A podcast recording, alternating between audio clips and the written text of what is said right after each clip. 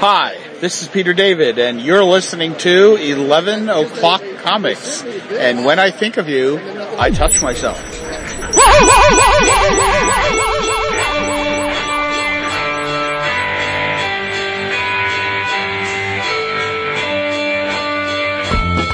Wow, peak the meters, didn't? You're strong, very bold.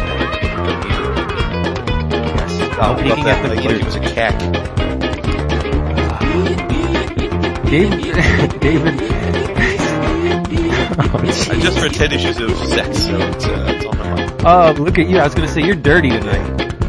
You dirty. By the way I use my walk, I'm a woman's man, no time to talk. Yes, sir. Living out TW. I always thought that was after World.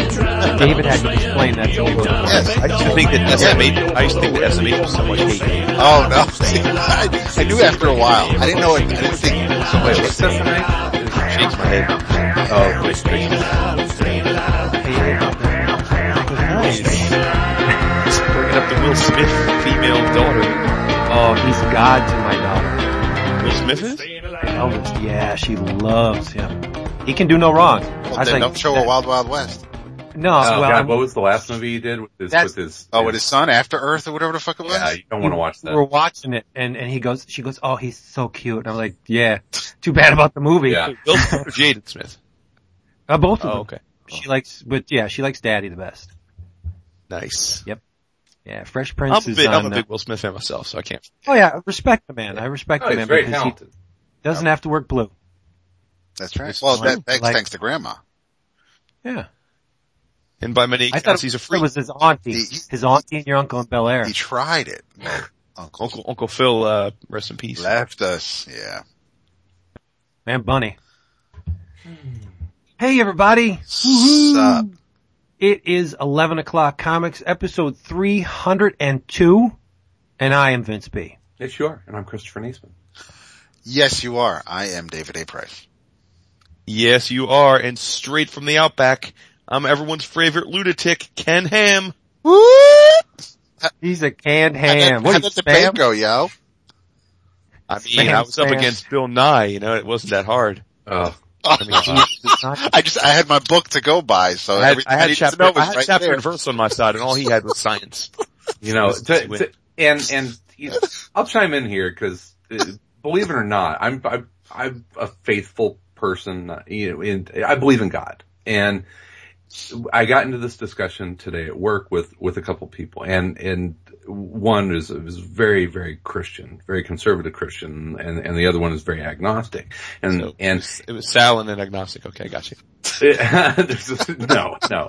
Uh, but it was it was very funny eh, and very interesting because everything on is very polarized, and this is just like politics or anything else, where you know we get like you know this is you know Mr. Science guy, even though Bill Nye is great and and very well educated and very thoughtful, but then you get this ham idiot who is on the fringe Yeah. out there, and there are there are more Christians who believe in evolution and that evolution is a part of the plan than the straight creationists. So don't, don't lump all Christians in with, with this guy. There are, there are Christians that actually believe, that believe in science, believe it or not. Do what? What I said I didn't realize I was, but I get your point.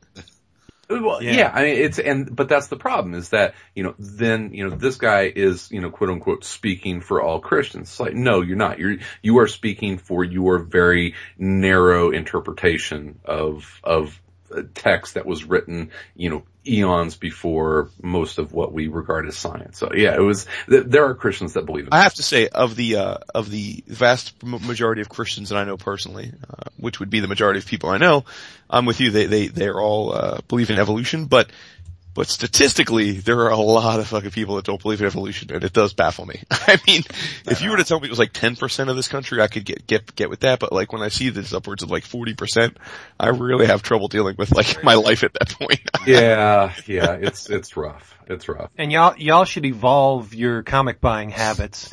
And there's one easy way to do that, and that's go to Nice. Discount Comic Book Service, ah. dcbservice.com, when you, where you bastards can get your comics cheap, get them fast, and get them in perfect condition. Get this.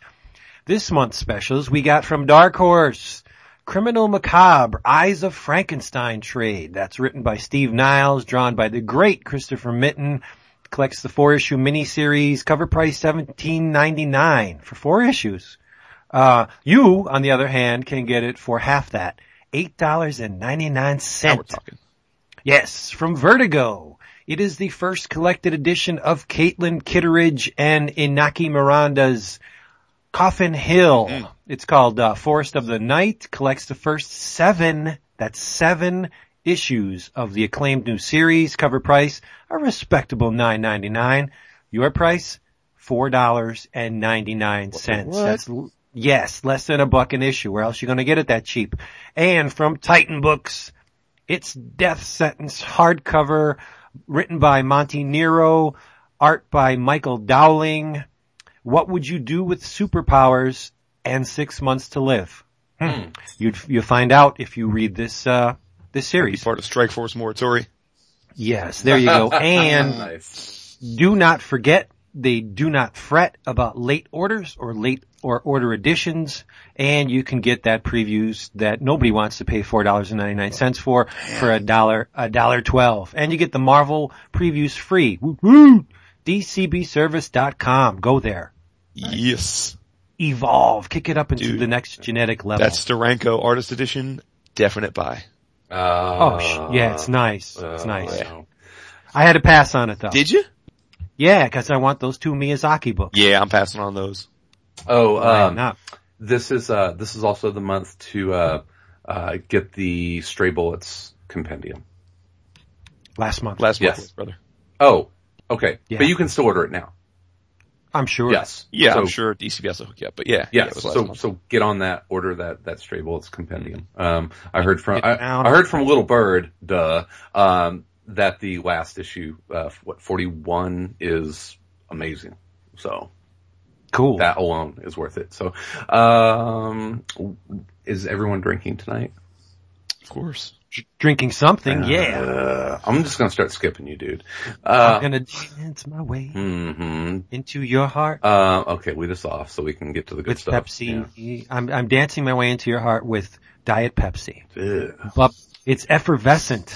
Speaking of Pepsi, did you see that uh, Coke took a 10% stake in uh, Green Mountain uh, coffee today? Really? Oh, very cool. Hmm. Is that next to Green River? No. Hmm. That's where I get my K cups from. Yep. How about that? Oh, interesting. Mhm. My Keurig uh, pooped out on me. I'm pissed. Oh. I gotta say, I uh, I don't get the Keurig love. I mean, I I, I find Keurig coffee It's easy. so weak. Uh, Really? it depends on the depends on the the K cup you have. No, I don't know, man. Even the strongest stuff to me just tastes weak. It's not. I don't know. It's perfect And, for well, me. I really don't get like someone like Dap who who loves Star Starbucks, and it's like Yep. you're, like because to me Starbucks, you know, I don't I don't drink coffee a lot, but I do think that like Starbucks coffee is so well done and strong. Like I couldn't see someone like you that loves coffee that much, like how you could not find Keurig like to be totally off putting. But It's awesome if you're the only one in the house who drinks coffee. Uh, as my wife is, which is why we have one. Yeah. Yeah. Excuse me, my voice is going, so I apologize. Well, Send her what over. are you what are you drinking to to loosen it up? Uh, a, a K cup. No, I'm just kidding. Uh, I'm drinking, uh, I'm drinking a Meritage, uh, by, uh, Coppola by, uh, Francis Ford's, uh, vineyard. Ah, Oh, nice. okay. Is Yeah. that his is that his red or one of his reds? Yeah, it's one of his reds. It's a, it's a nice full bodied Meritage. It's good. Okay, nice. Uh, David, how about you? Uh, I'll continue the red love. I am, um, drinking an old favorite in an actual, thanks to Mr. and Mrs. Ellie Rabbit, an actual Menage a Trois glass, some Menage a Trois red. Yes. wow, is there boobies on the glass? There, um, no, no, it's the, it's, it's the, the, the two characters that are on the label. Oh. And it Nice. says underneath Menage a Trois. There you go. Uh, I'm having, uh, uh, one of my, one of my new old favorites, um, going back to the Knob Creek Rye. Ah, slobbing the knob as usual. Most, mostly because I just left it under my desk. I find random bottles of alcohol around the house sometimes. That's, and in my car, you know, you never know what you're going to find in the glove Mm. box of your car, you know. um, you know what I did discover this past week? What? How to piss off every one of our listeners that is um, residing below the Mason Dixon line. Whenever you make fun of them because they can't handle the fucking snow. Oh, Holy like a boot. shit! I'm gonna call you Boomerang. You, you, you are a superior foe of Spider-Man because you just keep coming back Yeah, with these yeah, things. Yeah, you know, you know what? We had six inches of snow last night. You know what I fucking did this morning? I went to fucking work. Oh, Jesus. Hey everybody, let's talk comics. You guys have some thank yous that you have to get going on? I have some shout outs, so you guys, why don't you guys do the thank yous and then we'll do the shout outs. Did did we did we officially did did I get my thank you out to Dan Pua? Yes, Okay. Mm-hmm. I think you I think we've all covered it. Yeah. Oh yes, yes, yes. I didn't know if that was in the lost episode or not. No. Okay, well thank you again, Dan. It's I love the book. It's fantastic. Go David, this is Me your go? I thought, I, was, I thought you were going first. I don't have any. I thought you said you did. I didn't open it yet. Oh, for the love. Oh, okay. Um, I need to thank um, Mr. Danny White who sent me that awesome um, Green Lantern uh, piece a couple weeks ago. He um, he sent me a copy of his very rare and, and, and independently made um, small press mini comic um, Hork Horktopus, which is an octopus with a horse's head. Um, and it's, it's, it's, uh, eight pages or so, and it is, it, it looks great. Um, and it's, He doesn't have a lot of those either, so No. you consider yourself blessed. yes. Um, and the cover is, uh, the title is, is a sticker on top of the, it, it's just, it really is uniquely made and, and everything inside is, um, I really like it. And he also threw in a couple of, um, of, uh, patches that I could, um, sew Oh, on my, uh, my, my, my messenger bag or, or Your, your whatever. denim. or my your denim. denim. If, if Yes. that fucker at Nathan's didn't steal my goddamn live after death denim, then, Jesus. uh, yeah, I would I would still have that probably. I'm so angry, Fit. David. Calm down. Um, this is a Yeah, family there's some show. things I just, When you're a Maiden fan, it just comes with the territory, it's right? true. Um, so yeah, but no, I, I wanna, I wanna thank him for that. And, and, um, it was, it was so cool opening up the mail and, and seeing that. And it's, it's a short, quick story, but, um, the amount of work he put in each panel on those pages, you just, you, you, it's not going, you're going to take a while to, to, uh, to take it all in. It just, it, it's a really solid, um, piece of original work. And, and I'm, um, I'm very happy he, he sent it to me and I was, I'm glad I got to read it. And I think, um, I, I'm, the week has been a blur and a mess and, and, and I'm all over the place. So if, if, um, if I am forgetting someone or, or, or neglecting anything, uh, please let me know. I'll just, um, I'll make up, make it up to you, to, to you next week. But yeah, so and, I'm, ben- I'm and, and by the by the way, been thinking about you a lot. Hope everything is is okay on the home front right now. Thanks, bud. Uh, we'll, we'll know more Saturday and we found out a couple things. We may have, uh, pinpointed some things actually today. So, um, I'll tell you guys about it later. All right, good. Okay. And we can talk about that book next week because I'm kind of sort of betting that, that I got one. Sweet. Right. I, uh, I don't think I did, so Gotta be cute. guess so. You know what I'm saying? But, uh, let, let's, let's focus on some, I'm cuddly some- cute. Oh, like a porcupine. I was gonna say, yeah. I'm like a pet porcupine. Yes. Like a rash, maybe. Um, Wow. huge, huge congratulations to, uh, our favorite giant, Yes. Mr. Mike Norton, Yeah. who, and my uh, thunder, who, who just returned from Maui where he got Mauied, uh, to his longtime girlfriend.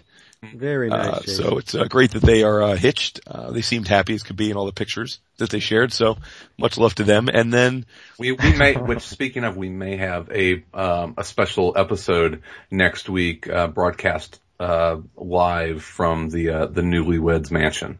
oh, that's Oh, awesome. I, let's make that yeah, happen. let's do it.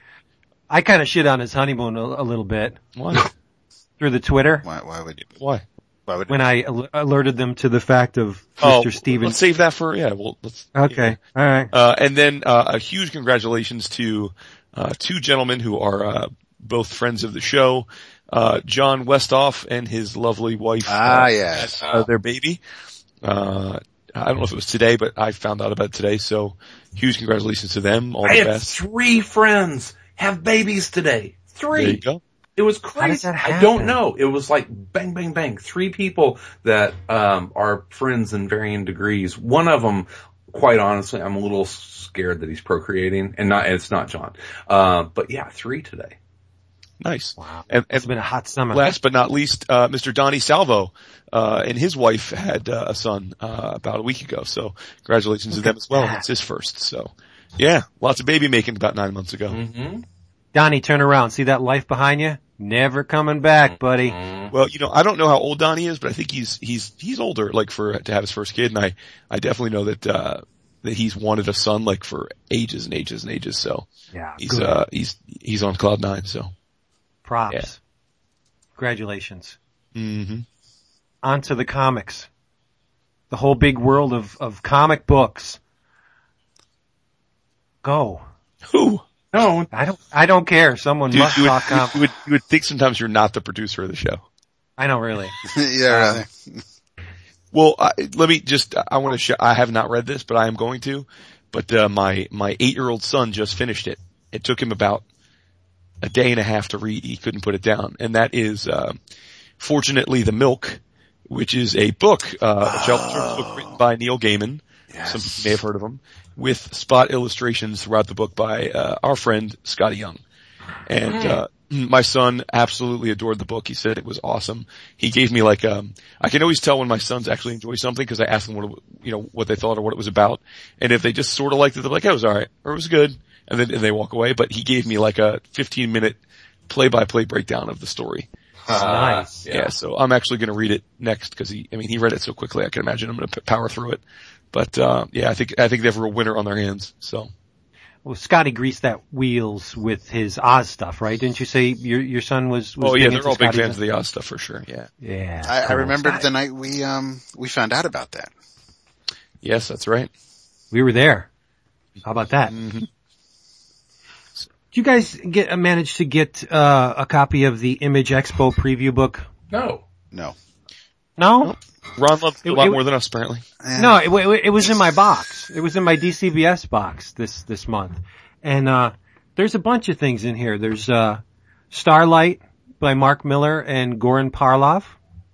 There's um, Shutter by Joe Keatinge and uh, I think it's Leila Del Duca. Del Duca, sorry, Leila Del Duca.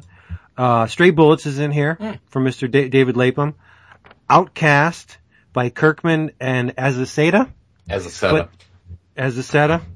But I'll tell you, there's two books in here I'm really hot to get my hands on. Um, did you see any of the preview art from Jason Aaron's Southern Bastards? Yeah. oh my god. Amazing. Jason, Jason Latour. That's Latour. Oh, My dog. oh, Yeah. holy mackerel. I mean, I don't know what's going on because it's only, uh, let's see. Uh, in addition to the cover, it's only one, two, three, four, five, five pages. So you really can't, you just get a, a kind of a bird's eye view of to what's going on here. But What, the art is Latour, incredible. Latour has been one of those guys for, you know, we're going almost, probably almost on a decade now, uh, cause he did what, Expatriate? Did he do that with, Winter Soldier. no, no, I'm, I'm going way back. Mm. Way, um, like almost a decade. Latour has been a guy that, you know, he's kind of an artist artist almost. Um, it's all, all the artists in comics know who Jason is and he was part of the whole Kansas City scene for a while and was a guy that was always around and you got to know and everyone's like he's, he is just this ridiculously talented guy, both writer and artist. And he's a guy that I've been waiting for and waiting for and waiting for and waiting for to explode onto the scene. And I, this book I think is going to do that for him. Oh man, there's a panel in here. I guess the one of one of the characters. I don't know if it's the main character, but one of the characters is recounting uh, events uh, of his father's and his life. And I guess the father was a policeman. And there's a panel where the kid is looking through a screen door at his father, who have, has just beat the shit out of a bunch of guys. Uh, it looks like that it happened in the 40s, maybe late 40s, early 50s, with a baseball, a big chunk of wood. Looks like a, a busted up baseball bat all covered with blood.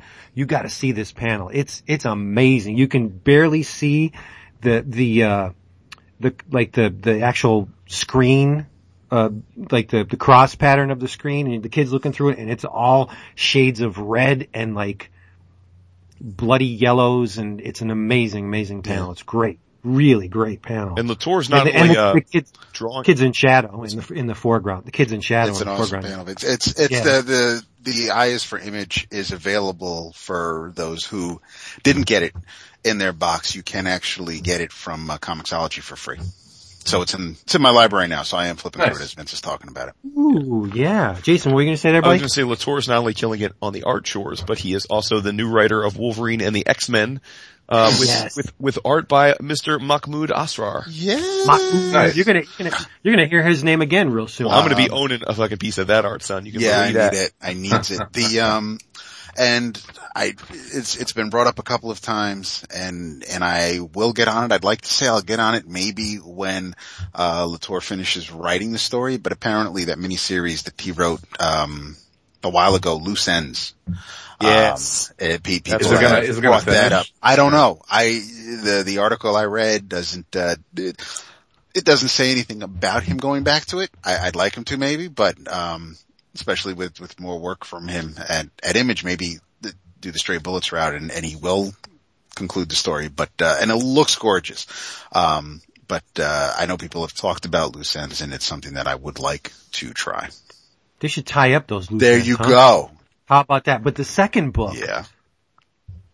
written by Rick Remender, art by Greg Tocchini. Mm-hmm. It's So it's Keaton, called but- Low. yeah. It's called it's called Low. Holy crap! You know, that I, I splash page is amazing. I don't want to mention this artist's name, but to, is what you say Tocchini? Zucchini. All right. T- Tocchini is getting that same organicness that you see with James Jean. The, the cover, if you looked at it really quick, even if you spent Uh-huh, time yeah. studying it, it looks a lot like James Jean's approach. Um, very organic colors and shapes and line. And as David said, the splash page, I'm looking at the one The next in, one. in the bedroom. yeah. Awesome figure. Yeah, drawing. Low looks ridiculous. I agree. It does. That's Amazing insane. figure drawing. Yeah. Look at look at the way her hip is Yep. is Shut it side. out. That is Yeah. beautiful, Yeah. beautiful. And, And I'm thinking, boob. all right, if we got some side boob, why can't we get front boob? Why they got to cover it? It's. That's a tease. But you know what? If they didn't cover it, it wouldn't be as as enticing, that's right? right. I love the figure What drawing. did he? What did he do with Remender? What was the? Uh, last cri- last uh, the crime book. It was the of the one from uh, Radical, um, which was actually Yeah, very yeah. good. Um, The, It's the last days of Look, America, of crime, uh, that- uh, last days of American crime, right? right, yeah, right. which was good. yeah, it was Very great. good, yeah. He did And, some Green uh, Lantern a, a while back. He, um, he, um, didn't he do like time, he did like something with, uh, like a book about time travel as well. Um, he's, he's, he's, crazy talented dude. Oh, he's stupid talented. Yeah. And, and, uh, Stray Bullets looks very disturbing as well. We got somebody in a trunk, all dead. Junk in the trunk. This is a good little book. And even, even the last, uh, preview, Outcast by Kirkman and, uh, as a, as a As Seda, I said, yeah. As a setup. Wow. Beautiful art. Beautiful. This is like a home run for Image. And Image is killing it, dude. Yeah. I, I, I seriously, I'm going to pick up like every book in this, in this preview thing. Fuse looks great too. Antony Johnston and Justin Greenwood Oh, stuff. God, Antony Yeah. Johnston's going doing. He's done some nice stuff right now. Mm-hmm. He is such an under the radar writer sometimes. I agree. And, and they, uh, Goran Parlov is going for such, he's going for such a Euro feel I with this him. starlight. Look at the way, I'm out, when you see it, they, they, they sign their names to the splash page and it's so freaking European. It's almost like, uh, it's in a little box on the lower left of the image and it, it looks like a combination of Alex Toth and, and Moebius. Just how they would sign it. It's just great stuff. Yes. So I am, in, I'm freaking impressed with all this stuff. hmm And it was free. You can't get cheaper than that. I haven't seen you this set about a preview book in a long time. well, I, I, I did read something from my box today and David read it too. Thanks a lot. Yeah. Thanks a lot for You, you, you may have, you may have read it. I just found out about it like an hour ago, but, but I, Mm. you may, Who- you may have already read it. D- just for behind the curtain peek, we don't consult each other on what we've read. Not Oh, always. sometimes. Sometimes. But which is really we weird. try Well, to. no, 90 percent of the time we don't. Right. Like I read something tonight that ties in really well with the thing I read with that David read, and David said, "Well, I didn't I read read that." that. Said, "I'm not going to spoil it." Which is unusual it's- for Vince, so it's, It's just it's just a setup. But what I was going to say is, um, and so this is the tag team. Um, I think it's pretty safe to say that the fallout from Age of Ultron is much better than the actual Big Bada Boom. yeah. You guys agree? Yeah, You- definitely. I'm gonna shut up. No, because there's there's two books currently that spin that Age of Ultron straw into absolute gold. Absolute gold, Jerry. The first one is written by Mark Waid, illustrated by Matteo Scalera, mm-hmm. Among others, yeah. Kim Jacinto, and our buddy Mahmoud Asrar. For like two, three, four pages, I was so pissed. I, I had to tell him. I was like, Bo, really? But, Oh, I, I- mean, they're great looking pages, but still. They're great pages, Yeah. yeah. But I was like, don't tease Um, me. I'm talking about issues 11 to 15 of Incredible, No. in- sorry, Indestructible Hulk. And, and for some reason it's called Smash Time, though they never explain the acronym. And that, that last cover Yeah, with the watch. burns me a little bit because that watch is upside fucking down. Oh, is it? Yeah. Well, he's Indian. Mukesh is in Oh, India. oh, so okay. probably- so just, yeah. So, yeah, you know, those Indians, they're all crazy. Uh, no, but the, uh, Singh covers, uh, like, he used to do a lot of stuff for Virgin Comics, and, and like that work, his covers range from very good to holy crap, get out the velvet rope. Uh, issue 12, the one with the, the Hulk, uh, Bronco busting the T-Rex yes. and it has and it has feathers, as all T Rexes should have feathers. Uh, but anyway, let's let's talk about this, David. Um, you have the meddling Avengers doing nasty things to the time stream in Age of Ultron, and concurrently you have those pesky mutants doing nasty things to the time stream in All New X Men. and So, and Well, as far as what, but there was someone else futzing around with the time stream over in Superior Spider-Man.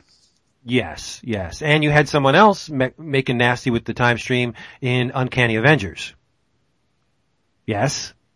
Yes, Right? yes, yes, yes, yes. So, I mean, let's just say the time stream is in a shambles. Time is all out of whack. You, you have these, uh, chronal, like, uh, perturbations affecting Earth. Stuff is disappearing. Everybody's memories are becoming wonky. Banner remembers something, and then he doesn't remember it, and then, there- you know, airports are disappearing. Somebody gotta fix this, right? Unfortunately, this shield agent, Goddard was his name, I think, uh, he proves that the average human body, the physiology of the average human cannot successfully, uh, cope with the time stream because he gets fucked up in a major way. Uh, parts of his body, uh, resemble different ages in his existence. Like his leg is like a kid's leg and he's got an old man leg and his face is all old on one side, young on the other. So he's messed up. So who is going to save us? Who's strong enough to tr- make nice with this time stream? Go ahead, say it. Indestructible Hulk. The indestructible Hulk. So, uh, Banner doesn't think that's a very good idea. Sending, sending the Hulk, uh, aspect of his persona into the time stream because it's the Hulk, you know, he breaks things. What did he say? Uh, time is the china shop and Hulk is the bowl. Uh, but thankfully, somebody who has been incarcerated uh, in the Shield uh, prison for a long time, a dude called Zarko the Tomorrow Man. Where did he first appear? That's an awesome name. Do you know where he first appeared? Journey into Mystery number 86, 1962. It's a- Damn, go Waid. Yeah. Uh, he kind of prods them and says, you know what, there's a way to get around this.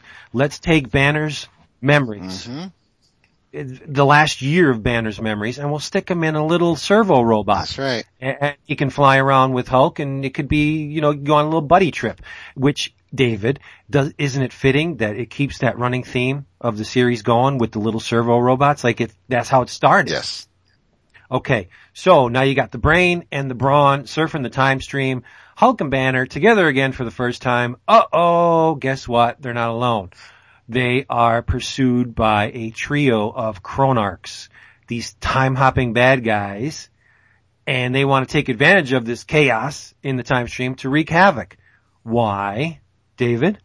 That's what they do. That's what, what they do. But The, there, there, well, there's a no, go, go ahead because I'll end up blurting out. I'll, I'll get us to the end game and, and you, you're taking your time. There's a, there's no, there's a reason why they, they want to mess with the time stream, and it's not just the time stream like at large. They're going to get personal, Right. And they start they start messing with the Hulk, like his his events of his life. Uh, throughout the whole series, you get Maestro Hulk, Mister Fix It appears. You have the smart Pantheon Hulk briefly. Uh, even uh, the ruler of Sakaar, Planet Yeah. Hulk, shows up. And another version that we're not going to tell you because it would spoil the shit out of it, and so we won't go there. But it's it's just one of those really cool time hopping stories. Uh, Hulk and Banner go to 1873 and meet. They meet a trio of kids. Love it. Two Two Gun Kid, Kid Colt, and Rawhide. Kid. Oh, of course they do. And the banner's like, man, was everybody called Kid back in the 1800s? Uh, they go to a little incident in 1962. Hulk throws down with Fin Fang Foom. Uh huh. It's incredible. The, uh, they go to 6th century England and they, they chill a little while in Camelot and hook up. And that, and, and, and that's another time where I had an issue as far as the art goes. Because all of a sudden, um, Merlin went from, uh, wearing, um, the sorting hat to the dunce cap in like a manner of, of a page. So, Oh. Hilarious. the sword because hat. it, it changed hands, didn't it? yeah, the art The- did, yeah. Yeah. I love Scalera, but this is not Black Science. No, it's not Black Science. It's not Dead Body Road. It, No, no, no. It's very. it's it, it cleaner, looks more like it's like mainstreamy. Yeah, he's like, I can help you out. I'll, I'll do, I'll do a couple issues. Uh, it's not bad by any means. It, it's really good stuff, but it's not the Scalera that you've seen. It's more like his Wolverine stuff. Right? Yeah, or his Secret Avenger stuff. Yeah, but it, which is, which is say it's great. But, uh, I don't know, I'm thinking Mahmoud, brief as his stay was, I think he put Oh, him he all nailed it, yeah. yeah, yeah, he, he really did. But, um, so the Black Knight shows up with the ebony blade that can cut through anything, thank God. Uh, it's, it's just one of those stories that, alright, let's, let's do a smart little time hopping tale. We'll throw a bunch of well-loved Marvel characters in here. Uh, you see the Hulk fighting the Abomination on the moon. That's awesome. Uh, yeah, Sandman shows up. It's just great fun stuff. And, and in Mark Waid fashion, it's smart too. Yeah. There, there's a really neat twist. You're not real sure how it's it's going to.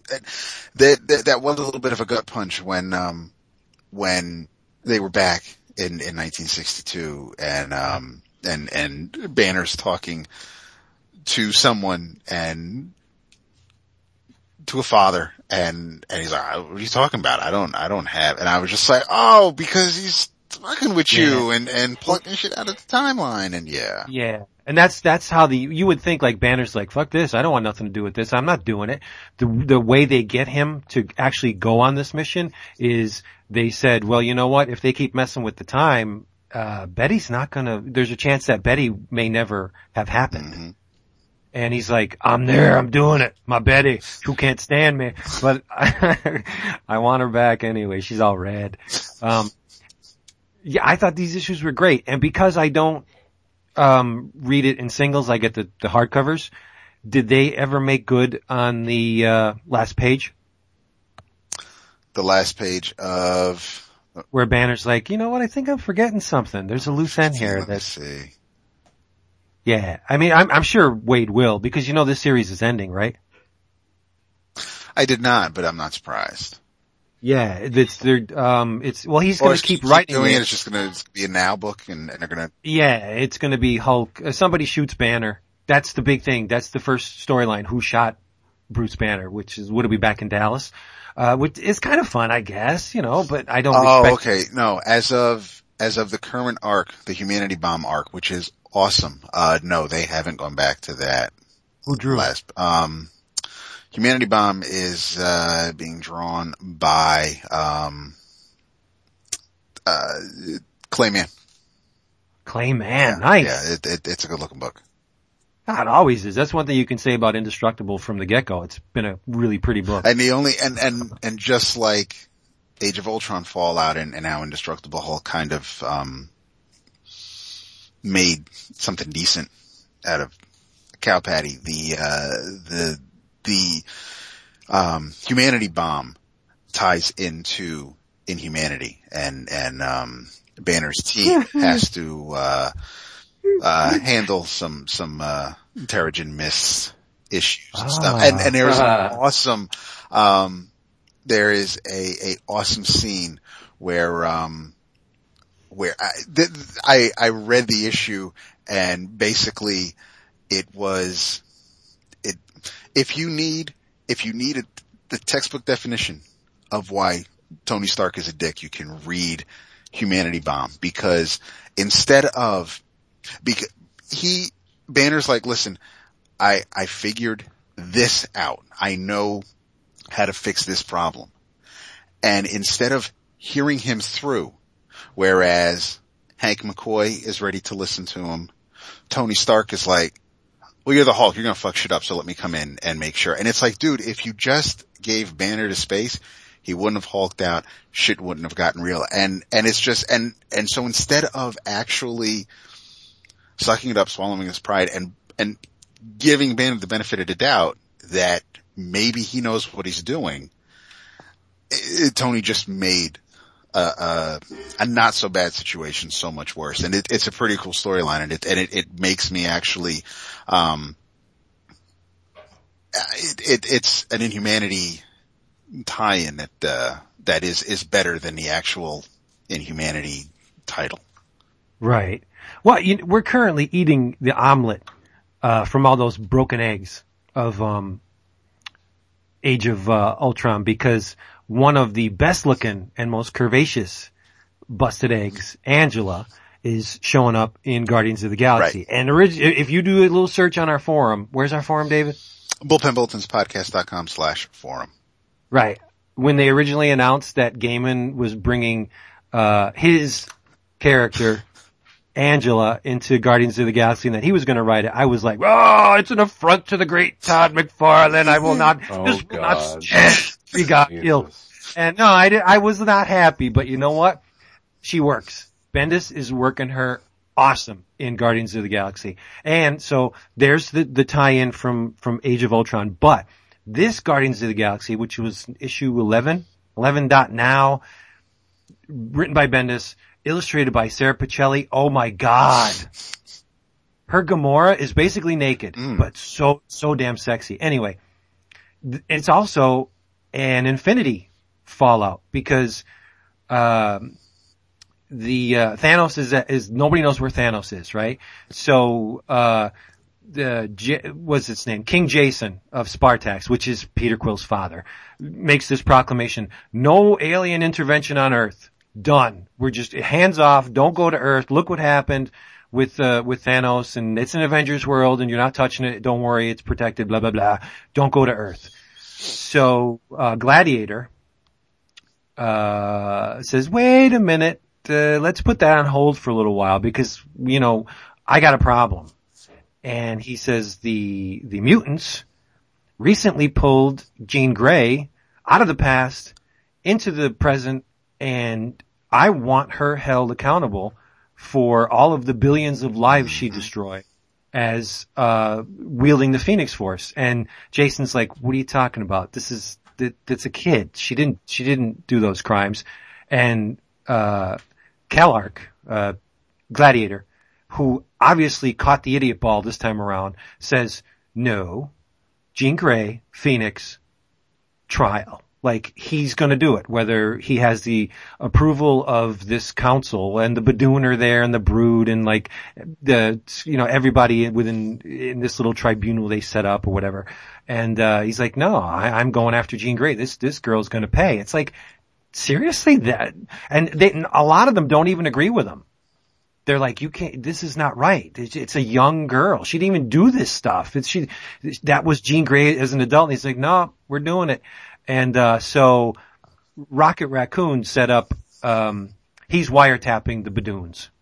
And he sets up this like galactic Google alert that whenever the Badoon talk about Earth, he's gonna know about it. He gets a little message and say, yo, Badoon talking about Earth. And he hears the hubbub that, um, the, the Shi'ar are coming to, uh, Earth and they want Jean Grey. He's like, what are we gonna do?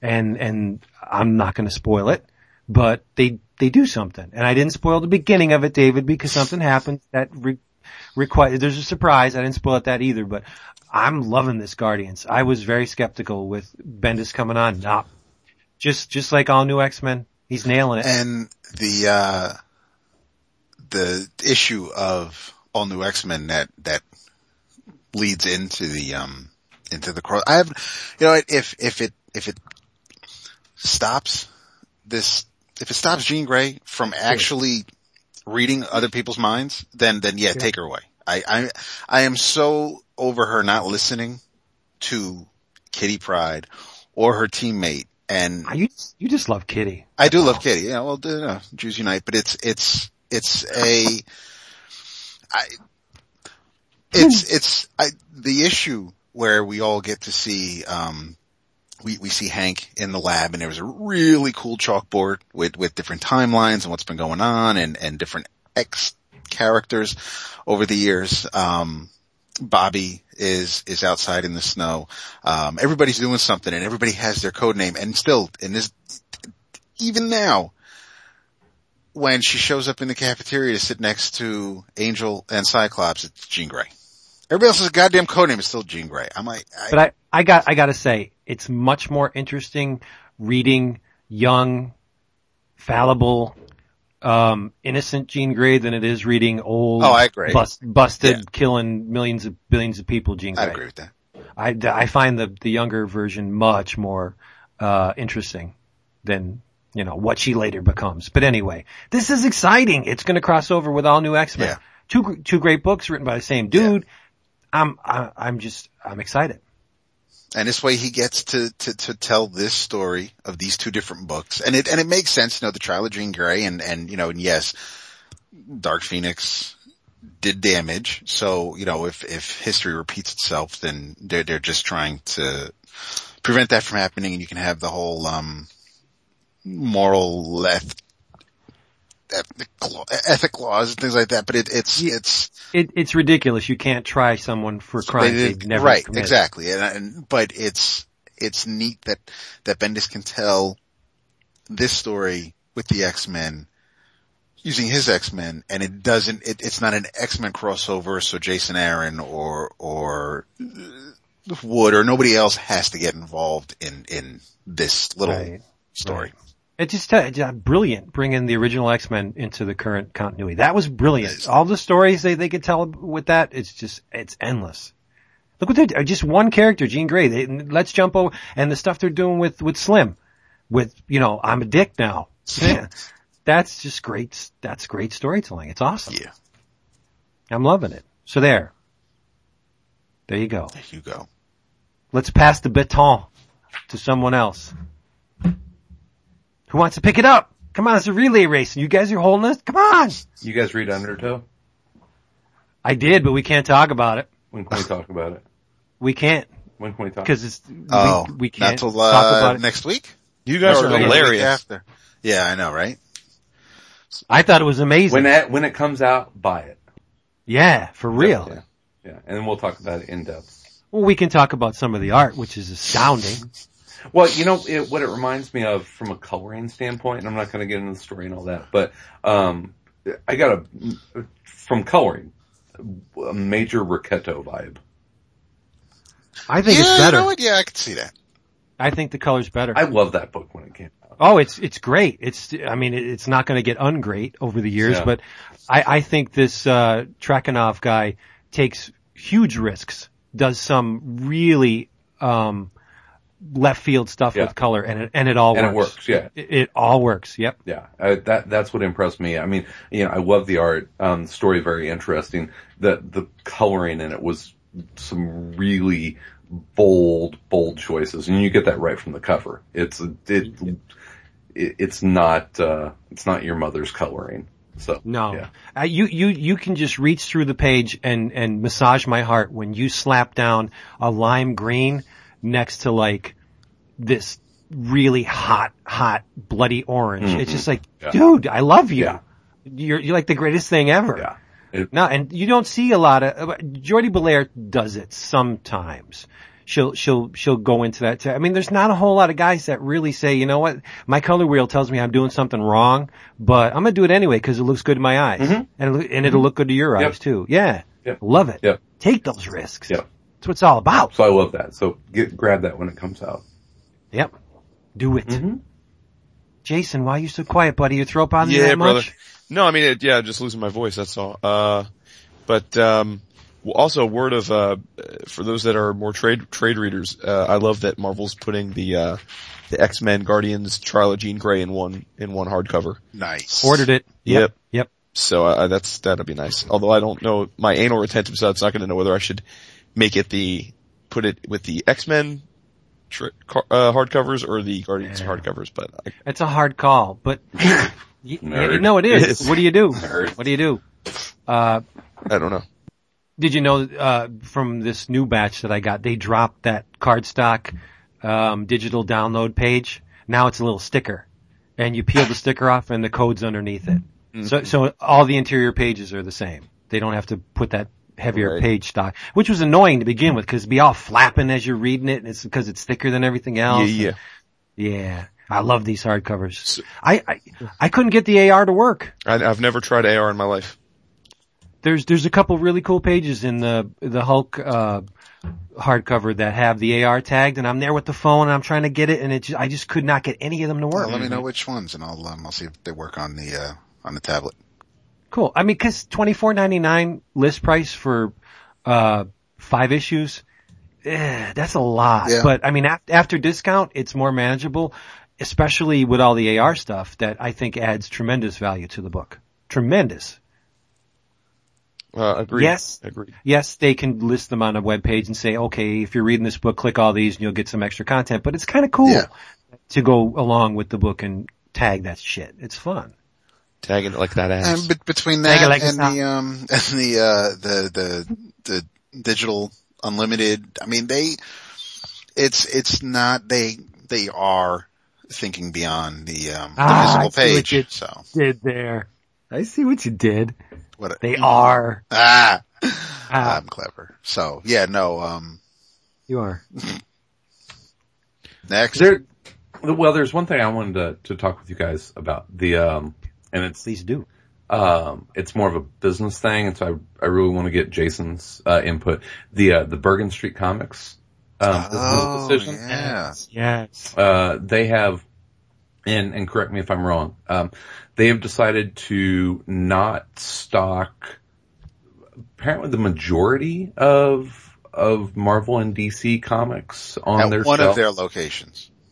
Well, yeah, at the uh, Park Slope location. Right. So it's um it's in Brooklyn, um, but and and once again, correct me if I'm wrong. They're they're basically saying, you know, our our business is not centered around Marvel and DC and the big two, and so we're not going to we're not going to stock the majority of their titles. If our customers want to special order them, then we will we will bring them in for them on a on a case by case. It's basically relegating them to the to the status that most indie titles have uh, been mired in for the majority of the time that that we've been reading comics. Um, what do you guys Right. What do you guys think of? You know, that that that store in particular and the possibility that this might be the beginning of of something that we may see on a small scale at first in the in the comic industry. Well, the store Uh, itself is awesome. Yeah, we've all been there. Store's It's just, great, uh, yeah, store's we've all great. been there. Tom and Amy obviously run a great store. Um, I think that, uh, it's, I I don't, um, I guess I don't even view it as news really in the sense that, I mean, I think it's news because we all know Bergen Street. We know them like to be really engaging and, and thoughtful, uh, LCS owners, but I mean, they've kind of cultivated that from Jump Street. I mean, again, I think stores take on, uh, the flavor of their, of their ownership and workers. And, you know, it's fair to say that, that Tom and Amy and their, and their, uh, other partner have been, let's say, very pro-independent and, uh, and uh, relatively uh, non-big two from the start. You know, Yeah. I mean, I mean, uh, they- Yeah, I you know, mean, we just talked about Michael Fiffe's Copra. I mean, they they helped. You know, they're the ones that put out the compendiums to to give people more, you know, more glimpse of that. So, I mean, I think this is a unique situation. I, I think most LCS owners couldn't survive doing that, but these guys have cultivated, uh, you know, a, a, a customer base over, you know, five six years that that that allows them to do that. And I think any store owner should should should maximize their inventory to fit their customer needs. And, uh, I, I don't think this is a, a major trend. Uh, again, they're, they're not the first store that, that, uh, that primarily, uh, deals in, in, in indie books. I mean, you know, J- James Sime's Isotope is, you know, a huge, you know, the majority of its inventory Oh yeah, is, yeah, is in yeah. these but, stuff. So but, they they still carry big. Two. The, you know, I've Yeah. got an example right here in Chicago, but it's been doing it for so long that you know nobody you know pays much notice to it, and that's Quimby's. yeah, Quimby's, exactly. Yeah. The great Quimby's, Yeah, yes. and Quimby's is an amazing store. It's it's an amazing bookstore and comic store, but you know you're you're hard pressed to as clo- the closest they'll get to Big Two stuff is is Vertigo, and and that's not that's a very very small amount of what they carry, and so you know knowing Quimby's and having gone in there a lot, it, this this is not a shocking story to me that it's a a New York store you know, a Brooklyn store, I think is what caught people's attention a little bit more. Um, I, I just, I think that personally, it's interesting because it's at a time where, I mean, things are changing so radically because of, of digital comics and, and the internet that I think that we're seeing probably for the first time since the since the mid 80s that independent comics or non big 2 comics have a, a real puncher's chance to to to rise and, and be at that same level sales wise. And so for a store to say, yeah, we're gonna basically carry independent comics because that's what our, our customer base is, is after. That's what they want. I think is interesting. I think that's why it, it, it kind of, you know, raised a flag for people to, um, to kind of focus on. Yeah. Well, you know what? Obviously, he's crunched the numbers. I mean, if he saw every bag go out the door with a, an Uncanny X-Men or a Batman in it, he'd be like, yeah, let's get Well- rid of the big two. No, he's not going to Well, do I. I think more of that is, and you hear it from from retailers a lot, is you know they have to they have to carry so much stock just to keep up with what might sell and with the constant the constant rush of this event followed by that event followed by Right. you know this tie in to that that it, I remember uh, I remember the guys at Challengers whenever uh, you know DC was doing the God what was it um uh, like the countdown or something like that. You know, they, they, it's like they had to carry so much stock on the, the, the chance that it was going to sell.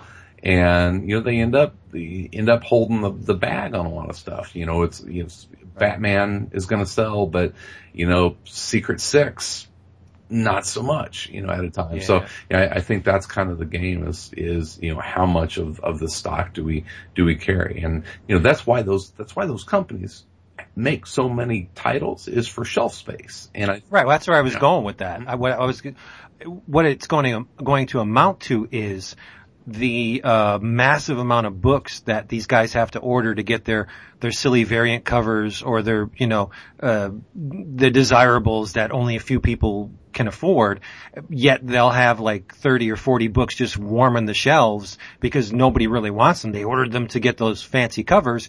That space is going to be uh, shifted to indie books that weren't pre-ordered because it, it, it's it's in direct contrast to the way comic stores usually work. They they spend a lot of money on Marvel and DC, and if you pre-ordered an indie book, you'll get it possibly, but they don't just blindly order 10 copies of an indie book just to put it on the shelf because they don't have the resources to do that. Whereas at Bergen Street, that space, that, that the money that's left over after they, they do all their orders and stuff, that's going to be pushed into indie books. You're going to see indie books on the shelf. Impulse buys is where I'm going. You're going to be able to go in there and say, "Oh, I heard about that. I'll get it." Whereas if you're at a, a traditional comic book store where they focus on Marvel and DC, do you have this? No, we didn't order that. Why would we order that? It doesn't have a, a DC or a Marvel on the cover of it, you know. And that's the problem with. I mean, much respect to to to the uh, the owners for doing this because it's going to bring a lot more exposure to books that normally wouldn't be seen because you're not going to flip through the previews and, and order something blindly if there's no preview art or cover art for it, you know, and some people don't, publishers don't have the money Right. to do a, a massive. Although again, I mean, we've been there, right? I mean, that's, that's their store anyway. I mean, that, like when you walk into their store, there's almost no, I mean, there's some, there, there used to be some, like a center aisle with trades that were big too, but for the most part, the books on the shelves are, are Yeah. independent books. So I mean, that's just, they, they cultivate that audience and I think it's great, but yeah, uh, they're not playing the game uh, and more respect to them for, for not doing Yeah, it. but I, but I think, you know, Jason's probably right. I mean, it, it, it's an outlier. It's not, it's not an indication of where the industry is going to, you know, suddenly take, you know, a left turn. But I, I still think it's, it's interesting that, uh, you know, that how much attention it garnered because I think that Yeah. there's a lot of people that are waiting for and, and hoping for that left turn. And, you know, I don't know if it'll ever happen. You know, the big, No. the big two's the big two for a reason, but I think the gap is closing significantly. Yeah, I think the big two will always be driving the bus. Always. Mm. They're, they're, they're the, they're the publishers on which the entire direct market has been built. And Well, yeah, you, you just said it. yeah, that's direct market Uh-huh. owes every, owes everything to the, Yeah. the big two. There's, uh, and, and I know that digital is still very small in comparison and, and very, very slowly creeping up. Um, but the direct market won't be the direct market forever. it's true. Uh, the, I mean, the, the, the, the, the art form will outlast the market. oh sure. That So- dude that was bitching about the, uh, the, uh, Powerpuff Girls cover be, being too sexy and, and God. we're, we're losing young readers. No, we're not. Well, Shut- no, that, that, up. that was his, that was his argument. But what, what he failed Get to admit, brain. what what he failed to mention was that he will not have that comic book store forever. Pa- paper, I mean, it'll never go away, but there's going to be a point where the the actual physical comic book stores, the the number of them is going to dwindle down to a mere handful. Yeah, you never know. You never know. It's, it's, yeah. Let's talk to some uh, record shop owners. It's the same damn thing. Yeah, yeah. It's you know. There were there were tons and tons of record shops in our area. Mm-hmm. CD, CD shops, every mall had two. Uh, you know, the mom and pop ones. They're almost all gone. There's one. we have a we Not have- not talking yeah. Best Buy, but you know. Yeah, we, well, even Best Buy has has their problems, but you know, we still have the we still have a few record stores in Chicago that are good. But Yeah. yeah, it's not the disco round on like every other corner. you know, like you know, like it used That- to be. You'll never have that again. Hmm. The digital is just chewing everything up. Up. It's just the way it is. Get used to Mhm. it. That's that's that's how it be. Yeah. So, but anyway, I thought I thought it was interesting. It was a an actual news item that was that was I think uh worthy of some conversation. Yeah. You know. You know what else is worthy of conversation? What?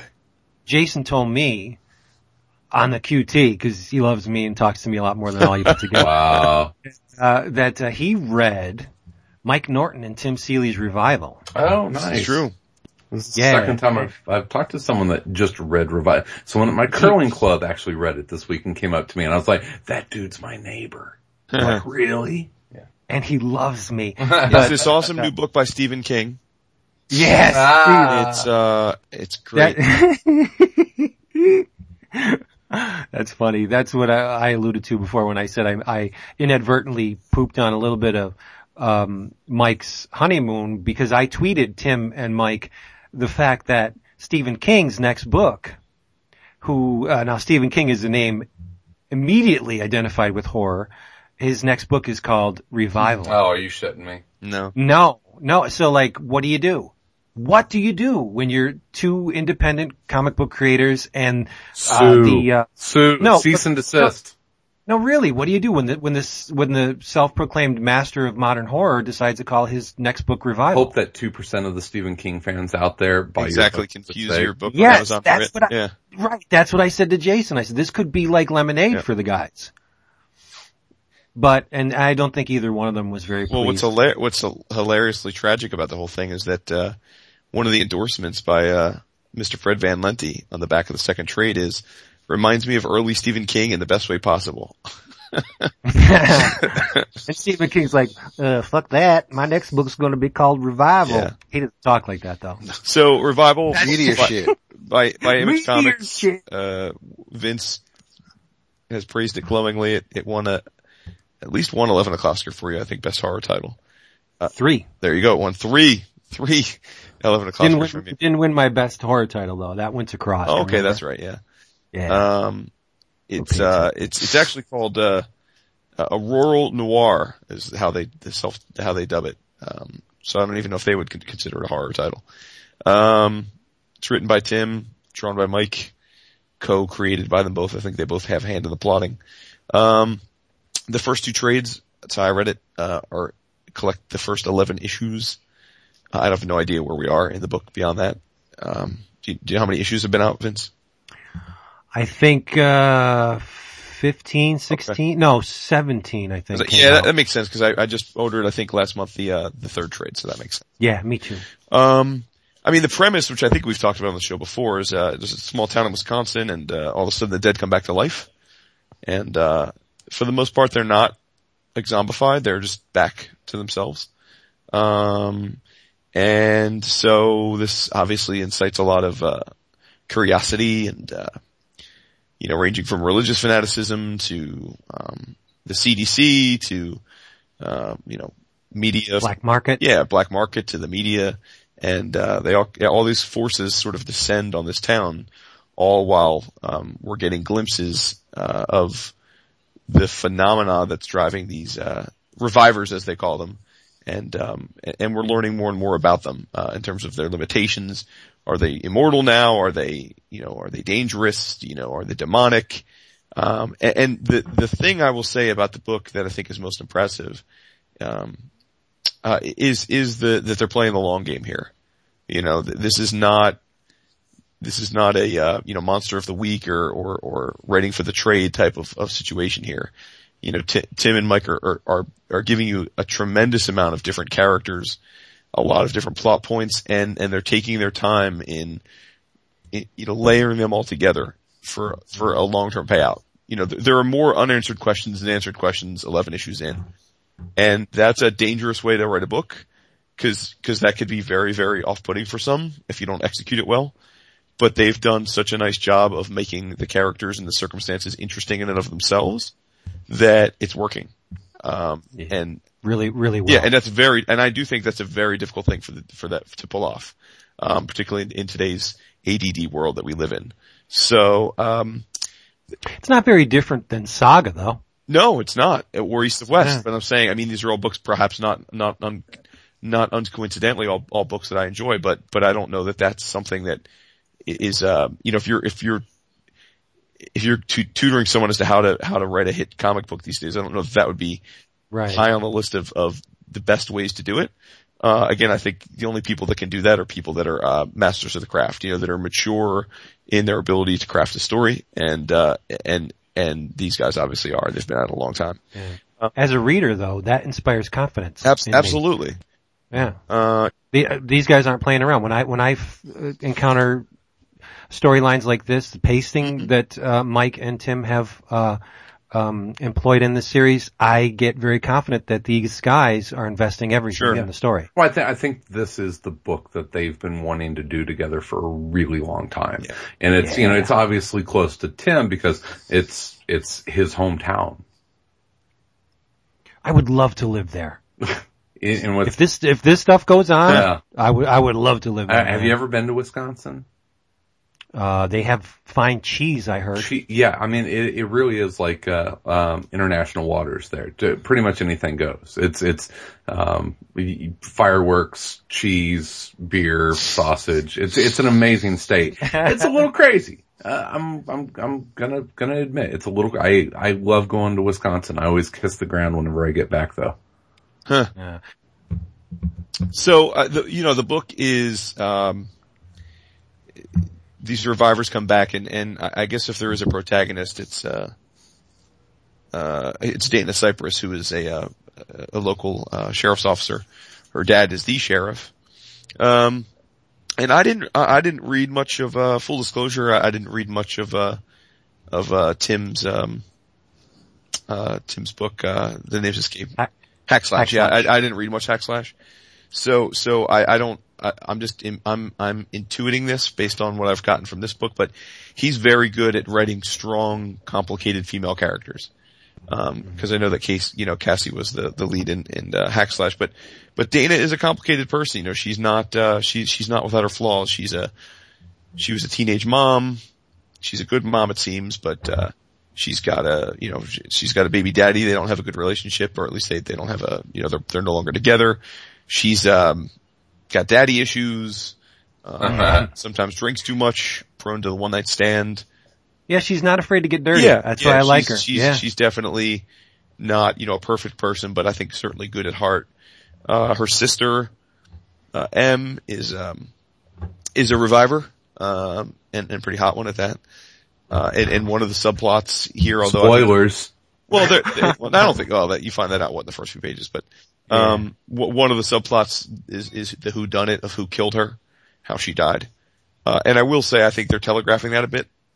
Maybe I'm going to end up being wrong in saying that, but it, it seems like they're being fairly obvious with who who ultimately was involved there. Um, there's a uh, his name escapes me, but there's a um, um, a, a Muslim guy from the CDC that uh, is is drawn very much like uh, to look like um, uh, the, the dude from Lost, exactly. right? Yeah. Um, uh, wow. Sawyer, Jack. No, no, the No. Fella from Lost. Oh, oh, oh, Sayid. Sayid. yeah, Sayid. Yeah, How can we not get that? yeah, Sayid. Um, and uh, but there's great, you know, there's a, there's a, a Vietnamese girl who sort of breaks the story. She's a, a budding journalist, a collegiate journalist, and she breaks the story inadvertently. Um, there's a there's a um, uh, incestuous uh, stepbrother and sister. Yeah, that was awesome, dude. When, yes. And and one of the crazy things is is is so far, I mean, the uh the most disturbed and and violent people in the book are are, are like old people or like senior citizens. Like, Oh, it's awesome. I, lo- I love the, the, the hip, you have to love the rap and hip hop, the little drops in there. The definitely, guy, the, yeah, the guy on the treadmill, um, I can't remember his name, but, uh, working out to the, to the, uh, hardcore white gangster rap. absolutely. Yeah. Um, and like I said, I mean, I I I think this is. I don't know if they have a finite plan here for this. Um, I'm sure they do. that, but but clearly they're uh you know they're they're crafting a lot of things where you're sitting there think, thinking to yourself like I wonder who what happened here who you know what's gonna who did this and and what's their connection to all this and uh and we're really in the early innings there. I mean we don't we still don't know much 11 issues in as to the the, the hows of the whys of what happened and is it contagious and what's it really mean and and you know what's the connection? We're getting some inklings that there's some connection to their spirits and you know, their spirits can be destroyed or released in their own right, but, but it's, uh, it's a very complex story and it's one that's, that's very engaging. And I have to, again, give them a lot of credit for, uh, for pulling this off. Um, it's, it's, it's definitely something that, uh, defies easy explanation. I don't think it can be, I mean, again, I know they call it a, a noir, but I don't know that it's fair to characterize it in, into one bucket. I don't think it's, it would be unfair just to call it a horror book. It would be unfair to call it a noir book. I think it's, it's, it's many, many things. It's sort of them just telling a story. And I think the, uh, the thematic aspects are kind of, um, almost a byproduct of, of the, of, of their whims at the time that they're putting out a certain issue. You know, I don't think that's necessarily Yeah. what it's about. So Lester's my favorite. he's a player, dude. He's like Jack LaLanne, Yeah. you know, He's spry for his age. Down with the hip hop. he is. Does the treadmill. He, he gets it once in a while. You you can tell. Yeah, Lester. hmm Yeah, Love it. absolutely. Uh, they're doing good things, but you mentioned hack slash. That was from the get go, very tongue in cheek. Mhm. Uh, it, it's just basically Tim's love letter to, to horror and, uh, exploitation movies, which is, hey, you know, count me in. But, uh, I think with this book, he's put that, that, uh, not to turn anyone away, but serious writer hat on Okay. where um he's he's actually crafting um not not that hack slash wasn't um quote written but it was it was there was a different starting point with with hack slash there's a different d- different goal in mind whereas this is just to explore these characters whereas hack slash was to you know god i love horror movies and slasher films and and and splatter stuff well yeah cool hmm but this is this is a cut above. I think everything he's ever done. Nice. Well, and again, I um, I, the the uh, the occultist is. Uh, I mean, they're doing that book too together right now. So I'm I'm curious to see how that compares to this one. I think that trade was solicited last month. yeah, it right? is. I've been buying the issues, so I'm just gonna wait until I get them. Oh, But so Well, just for the record, um, Stephen King's revival, uh, it says here, uh, it's a spectacularly dark and riveting novel about addiction, religion, fanaticism, and what might exist on the other side of life. Damn you, Stephen King. It's in a small New England town. There's a big Oh shot. no, not a small New England town, not a Stephen King I book. know. Yeah. But, uh, I'm sure something good will come of this. I hope. I hope. Yeah. Revival would be an awesome TV show. Exactly. Yeah. Yes. Yeah. It's, What it's did tailor made for, for that kind of stuff. I could see it sooner than that Pretty Little Liars crap. Did I? Uh, yo, Sorry. son, Sorry, Jay. What was the, what's what show were you talking about? Pretty Little Liars. you better watch yourself. Uh, Pretty boring liars. Oh. They're hot. The I heard, damn uh, thing. So I heard- hot. I heard uh, DMZ um, was getting some TV show oh, really? sniffs. Cool. Yeah. Uh, From a, uh, pay channel or, or cable? um, Like a, like an HBO or a, or a Showtime? um, I'm not sure. I had to, I gotta, I gotta look. It was on CBR. I was Oh. looking for the Bergen Street Comics story, but uh, I saw that DMZ was getting um, sniffed around for some TV TV love. I don't know how that ended. I didn't stick with it to the I did end. not either. Jason. I, I loved it. com- Yeah, I talked about the end, so you can go back and listen Oh. to the episode. There you go. Wow! Attaboy. wow! Even with a sore throat, he's butthurt. Mhm. I'm not butthurt. I just spent uh, probably a half hour on the episode re- recapping uh, the end of it and how much I thought it was fantastic, the whole series. But Yeah, I'll go listen to that. Yeah, do that. I will. Yeah. I know, I know Jason's throat's been bothering me because I haven't heard from him on Twitter much this week.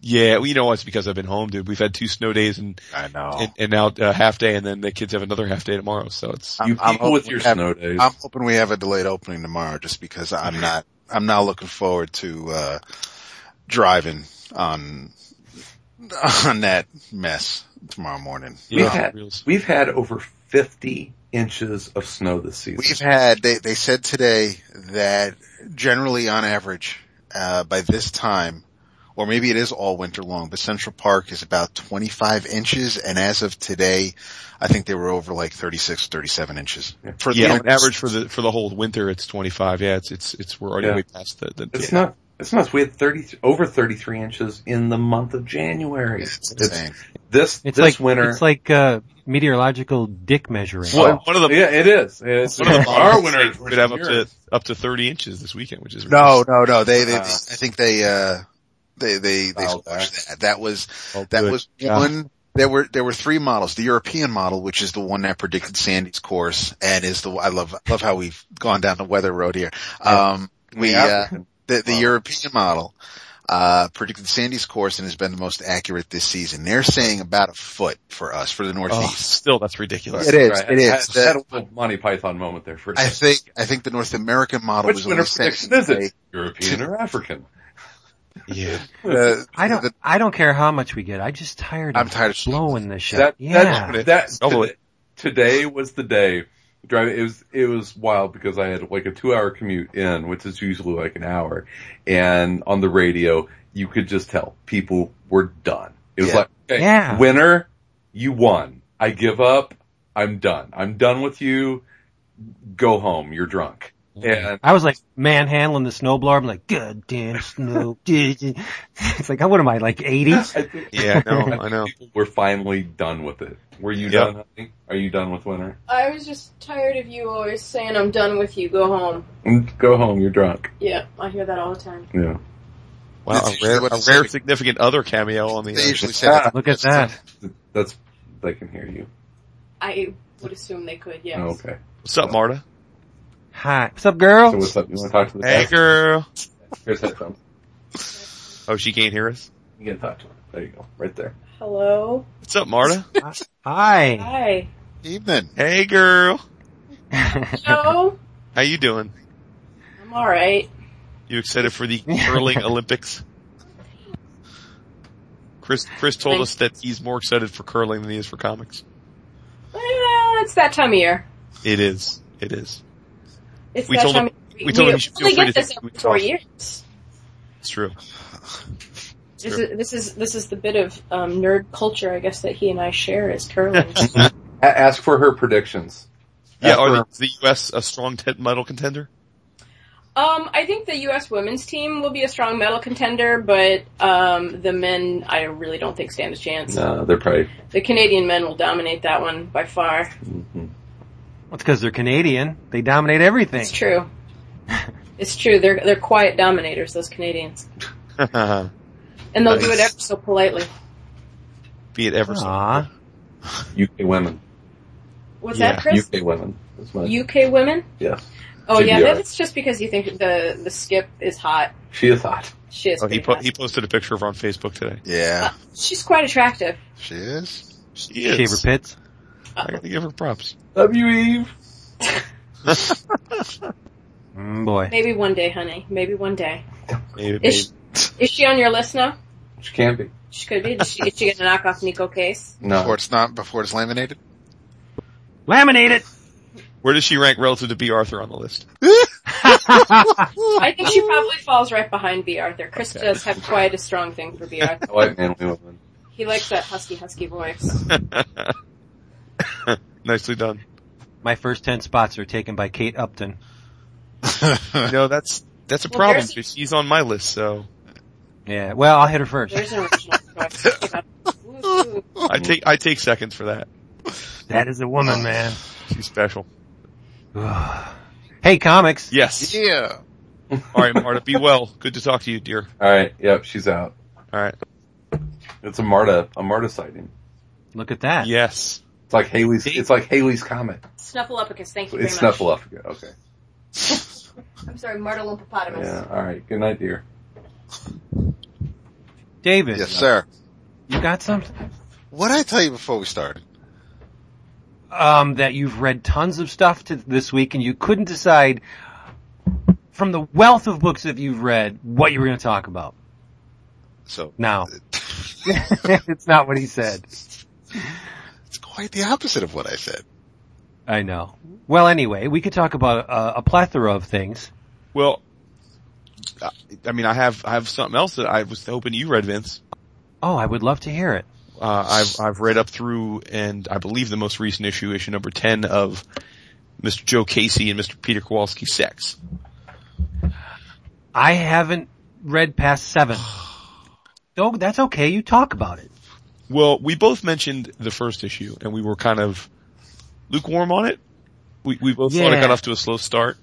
You were lukewarm. I didn't, lukewarm. I didn't really like it. I thought it Okay, was yeah. way You, well, I was being kind, so you even must. yeah, And then I think you're the one that said to me that you were wrong. You gave it another chance, and that you Right. picked it up. And then I said, okay, you know what? I need to pick it back up. So I I, I finally did, did get around to it. And uh another image comic. Uh, you think Ron had us on the payroll off? Should we talk about image? But No, they, Ron they was- just do, they just do good product. Yeah. Ron was the one that told me, dude, give it a chance. Yeah. Keep reading. So I mean, Okay. we're all big. I mean, I'm a huge Joe Casey, big Joe Casey fan, except when he does Mar- Marijuana Man. But um, Uh, That was yeah, that was a that was painful. That was painful. Um, blame it on my food. yeah, exactly. Uh, but so it's it's it's written by Joe. Uh, it's it's uh, nine of the ten issues are, are illustrated by Peter Kowalski. Um, and uh, I mean, at its heart, it's a it's how many. It's a it's a Batman analog story, which is funny because I wonder. I was thinking about this, like how many comics have have started with the premise of let's do a Batman analog and then go from there, right? A lot. it's been a lot.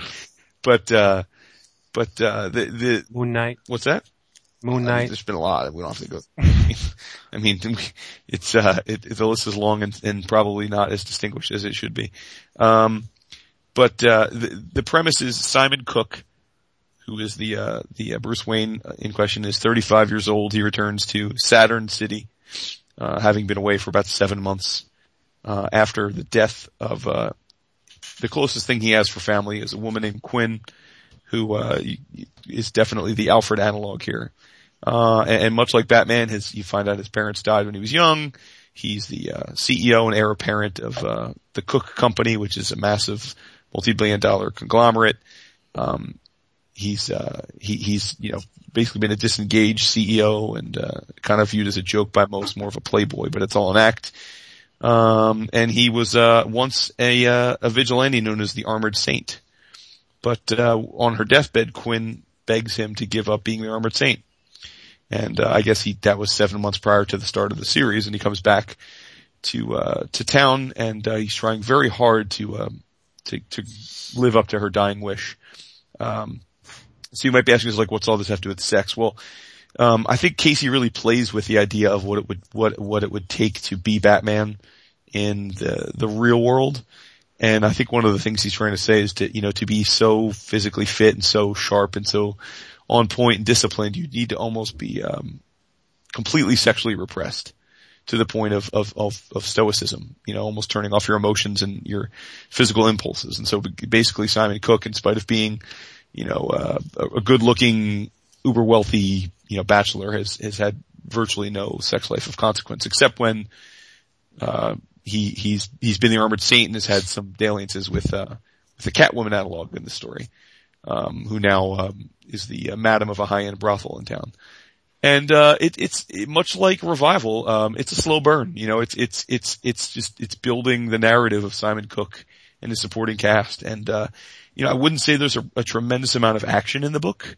You know, it really is more of a character study about the, uh, you know, the minds and psyches of these characters. And, um, you know, it does revolve, as you might imagine from the name, um, around, you know, our, um, our views on sex and uh, the role sex plays in, um, our happiness and our, you know, our ability to feel free and feel energized and, and, uh, and to sort of, uh, you know, the, the, the, the, uh, the notion that Casey likes to propose that like most of us have sexual, um, proclivities or desires that we don't act upon and that, uh, like if we did, we'd be better off. I think that's one of the things he's trying to say here.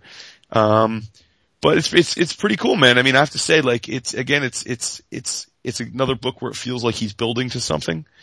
Uh, and I haven't decided, I don't know if you have a thought, I haven't decided if, if Cooke, if he's building to Cooke lo- losing his mind and just like going on tilt, if he's building to Cooke becoming the Armored Saint again, if he's building to, you know, I, I don't know where he's going with that, but, um, and, and I'm not sure it ultimately matters because, you know, Casey is a consummate storyteller. I'm sure it'll be good either direction, but, but I'd kind of like to see him go on tilt.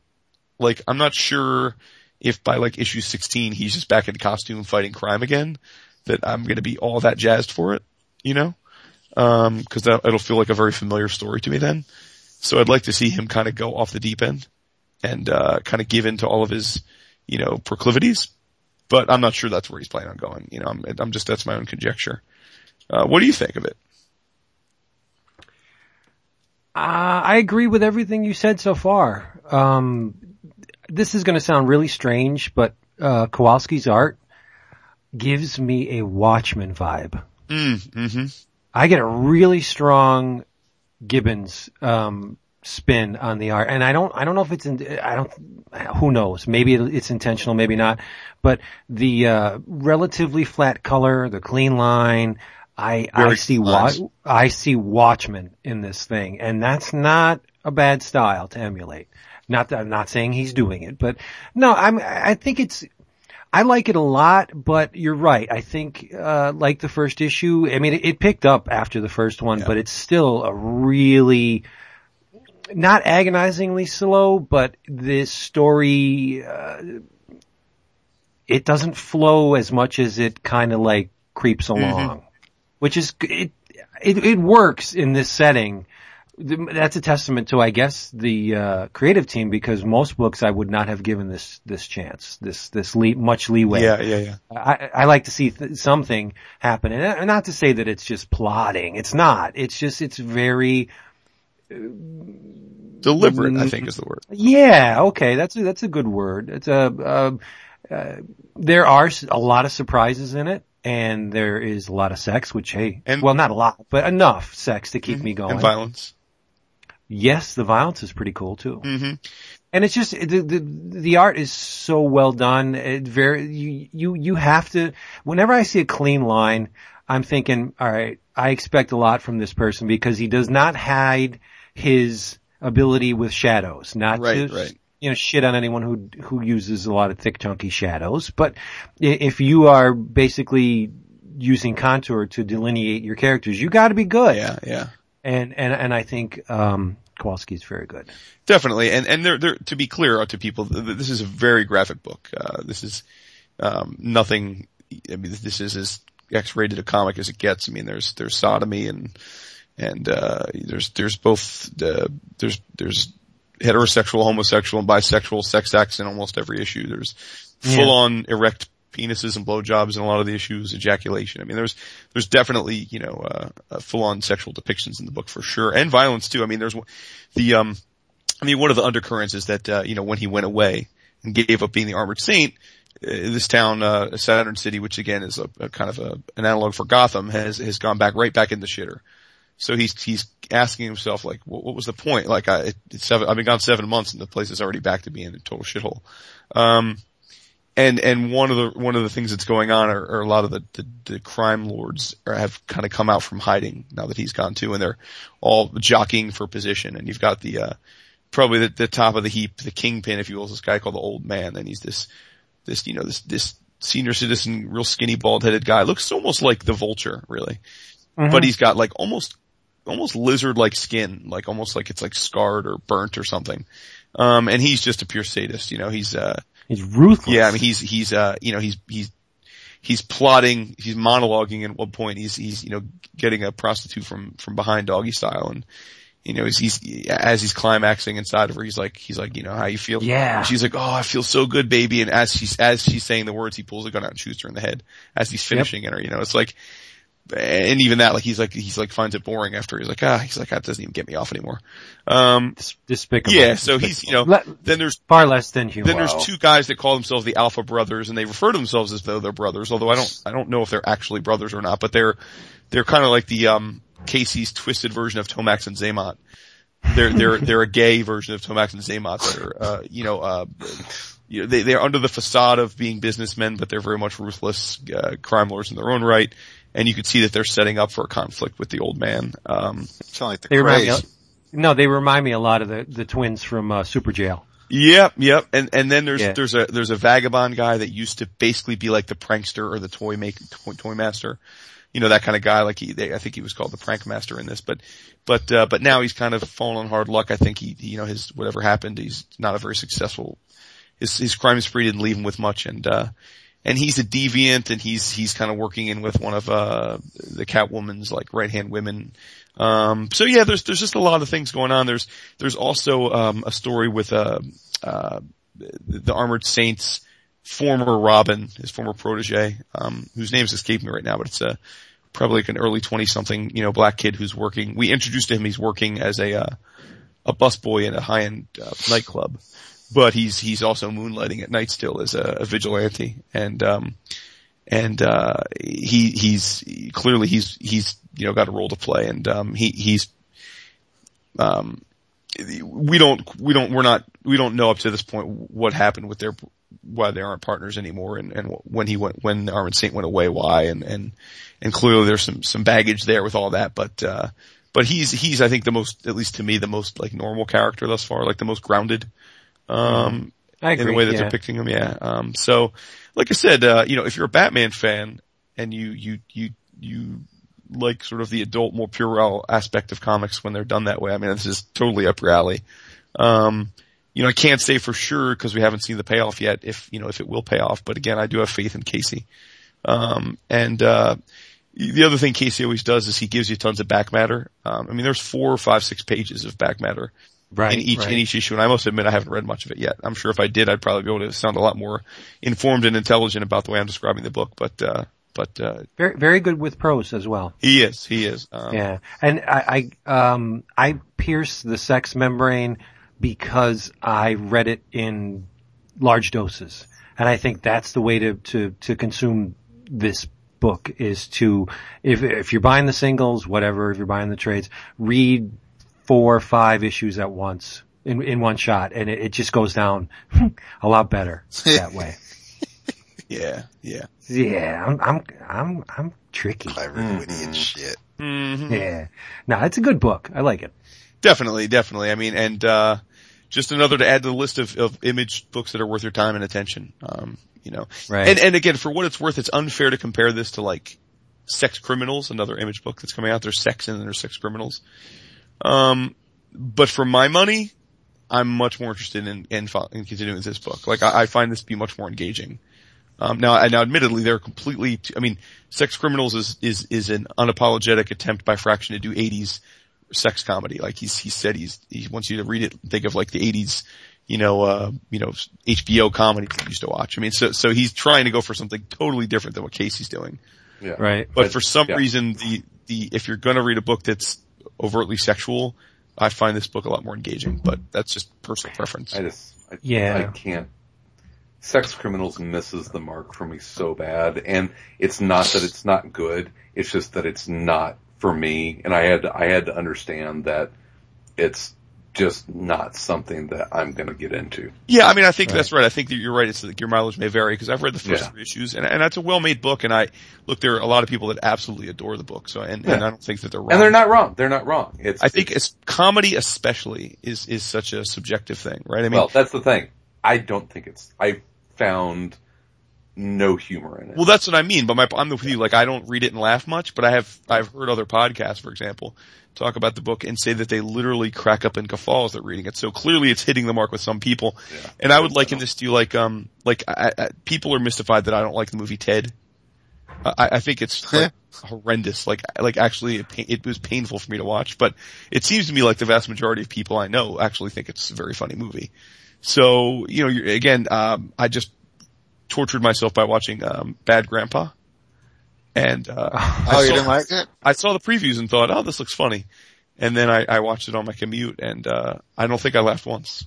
really. Again, Um, and again, like, like, I know Come lots of people love Johnny Knoxville. Like, I, I'm sure people are listening to this at home being like, what, that's a hilarious movie. And I'm not, you're not wrong, right? But it's just comedy. You either find it funny or you don't. It's very much a visceral thing. You either laugh or you don't. And, uh, Yeah. with like sex I'm with you. I just don't laugh. Not because it's not funny, but for me, it's not funny. That's all, you know? Yeah, I'm with you. I, I didn't find anything funny about it either. Yeah.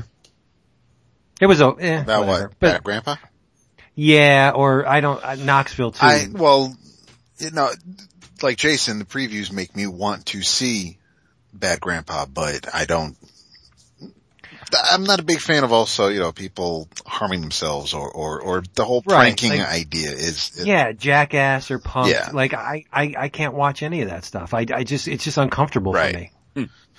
my brother wants me to see Ted. I still don't want to. I, it's, it's I mean, I, people are going to have kicking and screaming to, for me to get to, to, to see Ted. And it's not, I, I think all of his jokes he used already on his cartoons. I don't need to see Uh, Marky Mark hanging out with Teddy Ruxpin. I just, I can do without that. I don't think that there, are, there can't be too many things in there that are going to be funny. Yeah, you know, I think what the difference between, for me anyway, the difference between sex and sex criminals, sex is, you get to see this really dark, maggoty underside of the meat in, in, in, like, it's, it's really crawling with unpleasantness. And, it, you know, that shadowy area, and there's not too much of that in sex criminals. Not to say it's Right, fluffy, but uh, you know, it's just, it's nowhere near as dark as, No, as Casey's no, no, book. no. You're absolutely right. Yeah, absolutely. Yeah, right. yeah, and that so I gravitate towards the ick. I always do.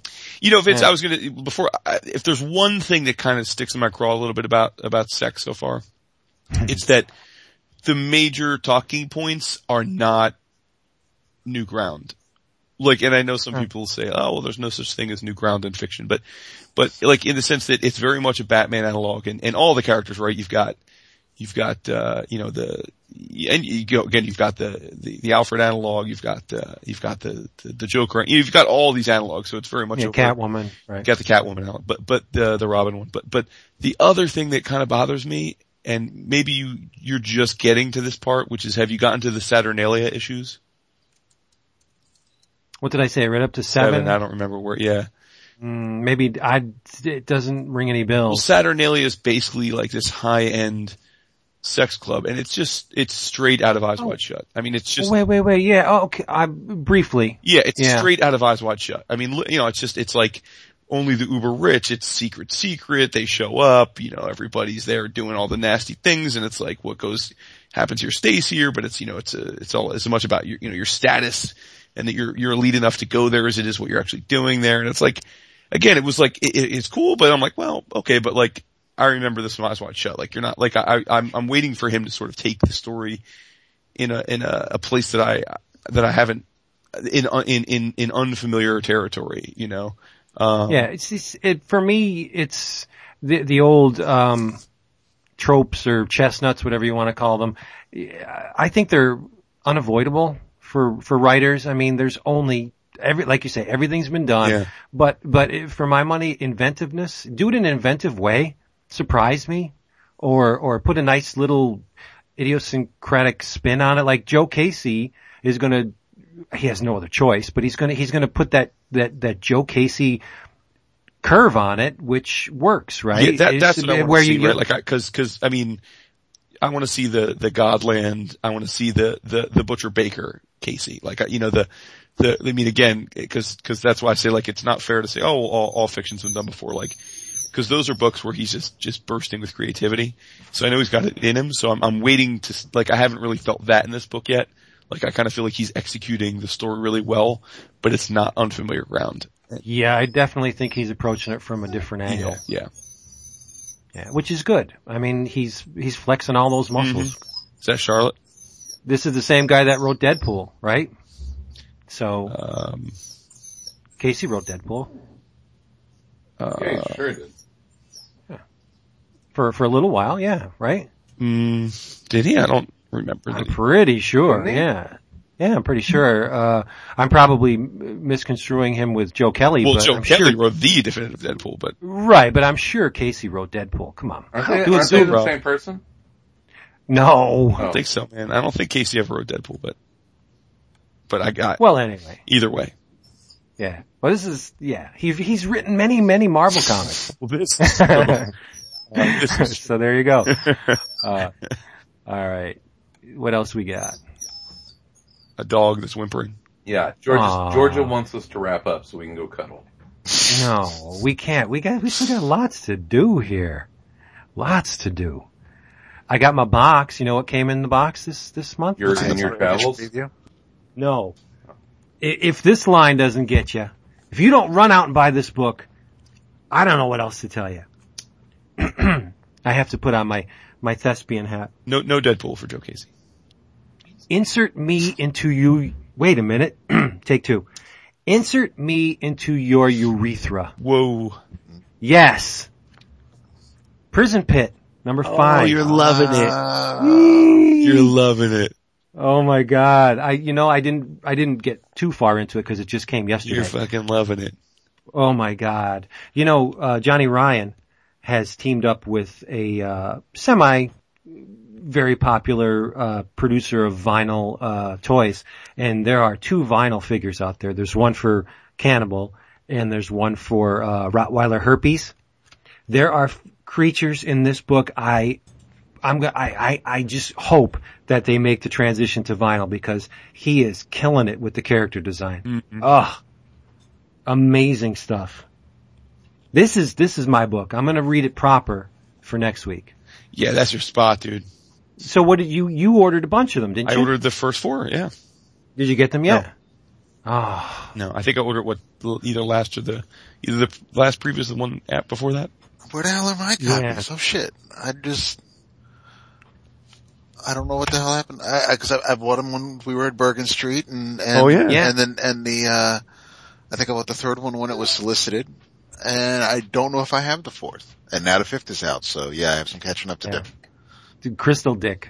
you got to see it. It's gotta be better than Crystal Pepsi. Uh, yes, it is. Not as good as crystal meth though. No, probably not. I still didn't get on the last two Superior Spider-Man. I have not read the 26 yet. Uh, I got to get 25. Yes. That's, that's big So we doing. Y'all excited for, uh, Amazing's return? I ordered it. Single issues. Getting it. Speaking of Amazing, Vince, did you see that I bought a page from, uh, uh, Amazing X-Men? McGuinness's From the Foist issue. Did you really? Which one? The uh, the, the the friendly the uh, the Spider-Man and Friends uh, page, the uh, the one where uh, well the top of it is the whole team, like a like a um, a team roster, and then the the bottom sc- uh, panels are when Firestar first joins the team. And and there's a storm headshot, which is probably why you blocked it out, Vince. Yeah, yeah, yeah. That's an awesome storm headshot. She's in that book? I didn't see her. yes. no, good for you.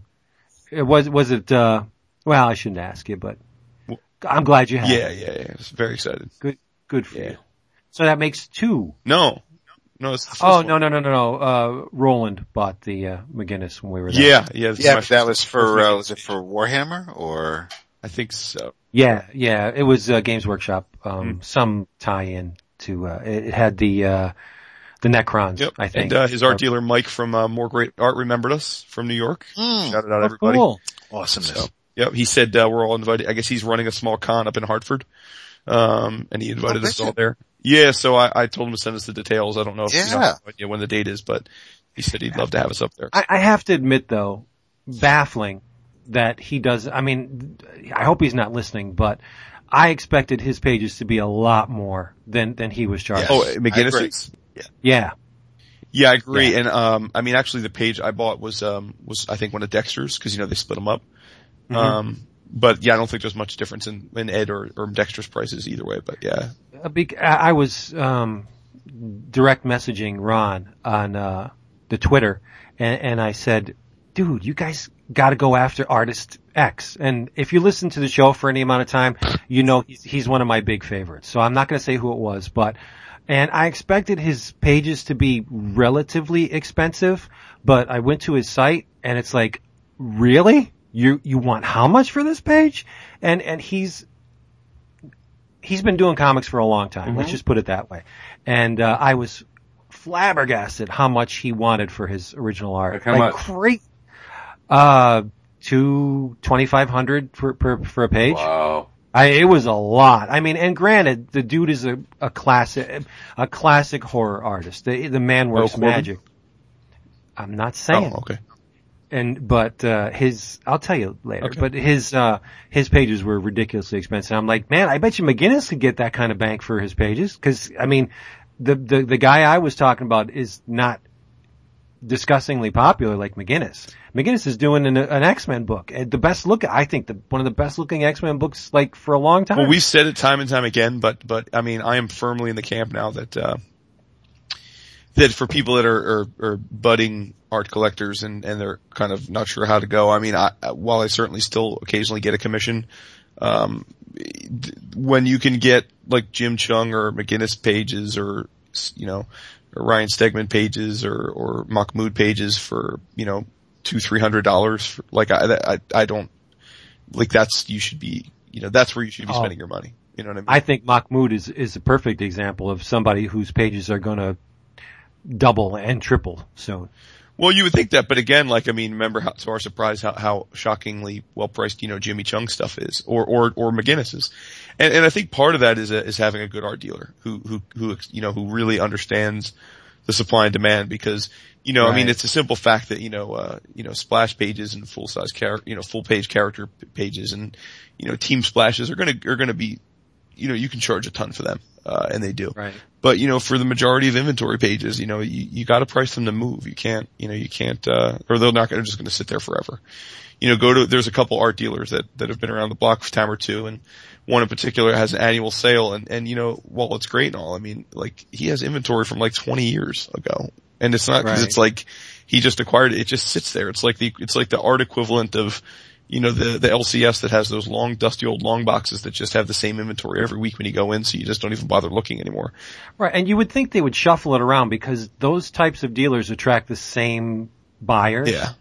And and once you've seen it like for the third or fourth time, you're like, this guy's sitting on the same stuff all. So you can you can kind of haggle a little bit. Yeah. Like y- you have this every time I see you.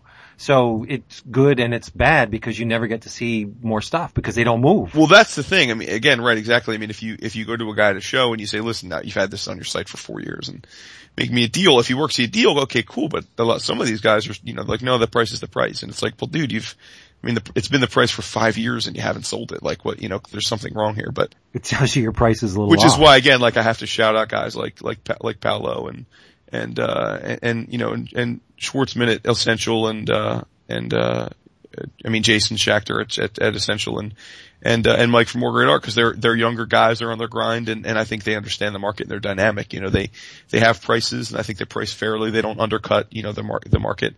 They continuously adjust prices as, you know, as you noted, like when artists get more popular, but they always Yeah. work deals. You know, they work deals if you buy multiple pages or if you're a repeat customer. And, uh, I just think that's the right way to do it. You know, they've, they've certainly, you know, someone who buys a fair amount of art, they have really gotten a lot more of my business than they, than they would have otherwise by, you know, being nimble and flexible in that regard. So. Yeah, I, I was really surprised with the rapport you have with Paolo because I mean he's a businessman, but first and foremost, right? Yeah. But uh I remember one little uh, interaction you guys were having. He showed you something, and you were just like you you you take that Jason minute to consider, and he was on it in a second. Well, how about this? And he just pushed it somewhere else. You're like, yeah, okay, that's cool. You know, I'm like, he he he can. It's like he can read you. Yeah, I mean, and, and Paolo of all people is, is, is, you know, got probably, he's unique in that because we've, we've, I've bought a lot of art from Paolo, so, Yeah. um, but also too, you know, I mean, that I always joke with him, I mean, I think there are now 10 or 11 artists that he reps that I bought art from before he repped them, you know, so it just seems like the stuff that he likes to rep seems to kind of be in line with the stuff that I like to get. You know, Right. I mean, like he reps Gabriel and, you know, he reps, he reps, uh, Declan and, and, uh, and, and Stegman and, you know, and, and Mike and, and I've bought art from all those guys before he, he, he rep, you know, he repped them. So, Right. um, But it, it's awful hard to establish that kind of rapport with someone when uh, you're the kind of dealer that brings a long, uh, like banquet table with boxes of original art on both sides. Yeah, You know, exactly. and, and, those those are the guys that are just trying to blow it out. Yeah, I mean, right, and, and and on one hand, it's very exciting. You know, you go to a place like like uh, the Artist Choice, and they go to a con, and there's literally, you know, what are they? I mean, they must have t- ten thousand different pieces of art that you Yeah, can just sure. look through. But it's also very impersonal. I mean, I, I there's something so off-putting to me when I walk up to a booth like that, and they have these Itoyas stuffed with this art, some of it which is, you know, you know, uh, like classic pieces of art and, and the, the books are just stacked on top of each other and they're, you know, their weights, you know, they're, they're bent and, and misshapen Yeah, because they're just right. collapsing onto each other. And it's like, I don't know, like if I was one of the artists and I walked by and saw that, I'd be like, dude, like you treat my art with more respect, you know, but, but, uh, but again, I think part of that reason is because they have so much inventory and it just, most of it sits around. Oh, it's volume, Right. volume, volume. Yeah. Yeah. Yeah. Yeah, and then then you have on the on the uh, completely opposite direction, Andy Lanning. Remember that when we were looking at his art? yeah. yeah, that was great. Well, and what was the, um, who, was it, was it Andy or was it someone else that we were looking through their pages and it was like really inexpensive and then, and then, David, it was, it wasn't Andy, it was someone else that you were, you were looking at their pages and then you called me over. And I, we were looking through and then we found one that I was like, oh, this is cool. And then it was like, Oh like- yes, like- yeah, he was sitting next to Andy. and I was like, huh? Like every page was like 20 bucks and then it's Yeah. like, each I pull, I'm like, oh cool, what's this? He's like, oh, that'd be 300. I'm like, Yeah. it won't be. That that one's special. Yeah. Yeah. No, that's that's the fun stuff you, you you walk away from cons with. Yeah, for sure. Yeah. I had to slow down. I I got no more room for original art. Yeah, I mean, It sucks. I'm to the point where I would consider trading some of my pieces in for like other pieces. You know what I mean? Yeah. Yeah. Uh, I, I started, I did, I actually did that. I, um, God, what was I? I traded like a Pat Gleason, um, Green Lan- no, and Ivan Reis, uh, Green Lantern and, and a couple other pieces for, uh, that had no personal connection for me. That's Right. how I got my, uh, my John Byrne page. Right. Yeah. uh, Yeah. I'm sure. you know, yeah, I'm just, I bought a little five by seven, um, watercolor that Kyle Bice did, uh, a couple weeks ago of, uh, of Hunter S. Thompson. And I'm just like, Ooh. where am I? Oh, it's amazing. And, uh, and I'm just like, where am I going to put this? And I, there's no room in my, in my room. I'm, I'm, I've got to figure out something. I can't buy, you know, but thing is, I mean, there's still, there are grail pages out there that I want, you know, it's, but it's, the list is pretty, it's pretty small at this point, and it's also stuff that I can't afford and probably won't be able to afford, especially the longer I wait. You know, it's like I want a Mignola page, I want a Jaime Hernandez page. You know, it's it's that kind of stuff that you know now you're talking into the you know a grand just to get in. Sure. Yeah, I want a McFarlane page. Well, Bad dude, chance of that- that. I mean, that's Yeah. Yeah, now But you're I have better taste. I mean, that's you know, that's that's that starts at five figures. Right. Well, that's how the vinyl guys do it. Uh, when, when, you know, they want their Beeman and, uh, when the figure's like six, seven hundred dollars, what do you do? Well, you take these four figures that kind of sort of maybe total, you know, what, what it would cost to, to get that, that, uh, grail piece and they, they trade them. That's what they do. Definitely, definitely. Trade up. Always trade up. I don't think knock on wood I'll ever sell a piece. Uh, you know, or at least unless I would absolutely have to, which would be unfortunate, but, but, uh, I don't envision that, but, but I, I definitely, like, like I just, I would definitely, I'm, I'm open to the idea of trading a couple pieces in for something else. yeah. I've But, decided you know, I, that- I really want to, as you know, Chris, I mean, I, I, I desperately, there aren't too many things, I, I, I don't, I wouldn't say there's too many pieces of original art that like I'm, would even call it grail pieces for me, like, that I'm like, oh, I, like I don't, like I don't have any aspirations of having like a, you know, like a, a page for the Watchmen or something. Like that's not, but, but I But like, definitely, you know, like a, a, a Liefeld X-Men or X-Force page, you know, something like maybe, that. yeah, I mean, uh, but, but Rob has said that the next time I see him, he owes me a domino commission. So like that would satisfy that itch. You know what I mean? Okay. Yeah, Um, sure. But but but the thing that I always have wanted from the day I started collecting art, and I I, I would would love to have and actually put it in my office in New York, would be, uh, you know, a really nice uh, Buscema uh, Avengers page. You know, Mm, mhm. um, and then, you know, there's a ton out there. It's just that that they're mostly owned already. Um, and so it would be easy enough to get one, but again, that you know, that's that's multiple thousands of dollars. So it Yeah. just it'd be something where I'd need to It- order it. if you the, if there was if there was one page of art that you could have, what would it be? Oh geez, uh, I One mean, page of con, and it could be cover, could be interior, and this is for everyone. What would it be? Ah, that's easy. Yeah, I want the, I want the splash page from Oh. Commanding number nine. or nine rather. Yeah. Um, one page, geez. Um, probably the cover to Giant Size X-Men. okay. Nice. You know, Um, cause that's like a book that I don't own yet that I covet. So to have the art of it would be, yeah. It kills me that you don't have that. Yeah, it kills me too, dude. well, you know, he needs a couple things. He he needs the white whale out there to exist. So it's the it's the Fantastic Four issue with Black Panther and Giant Size Number One. He he can't get those because once he does, then you know. If What- people what is- just be honest with their grades, I'd be all set. Mm-hmm. Anyway, we interrupted David's choice. I could put you right, but I never will. why not? Cause I'm not getting rid of that issue. Get out of here. So mean. Um, I need to make sure I get the right, um, issue number right. So I'm, uh, it just, what, what would yours be, Chris? Oh, actually, wait, would it be Love and Rockets? Twenty four. Yeah, the cover. Nice. That, that, that's my that's my that's my grill, right there. It's if I could have the original art to Love and Rockets, the the cover for number twenty four, that would be that would be it.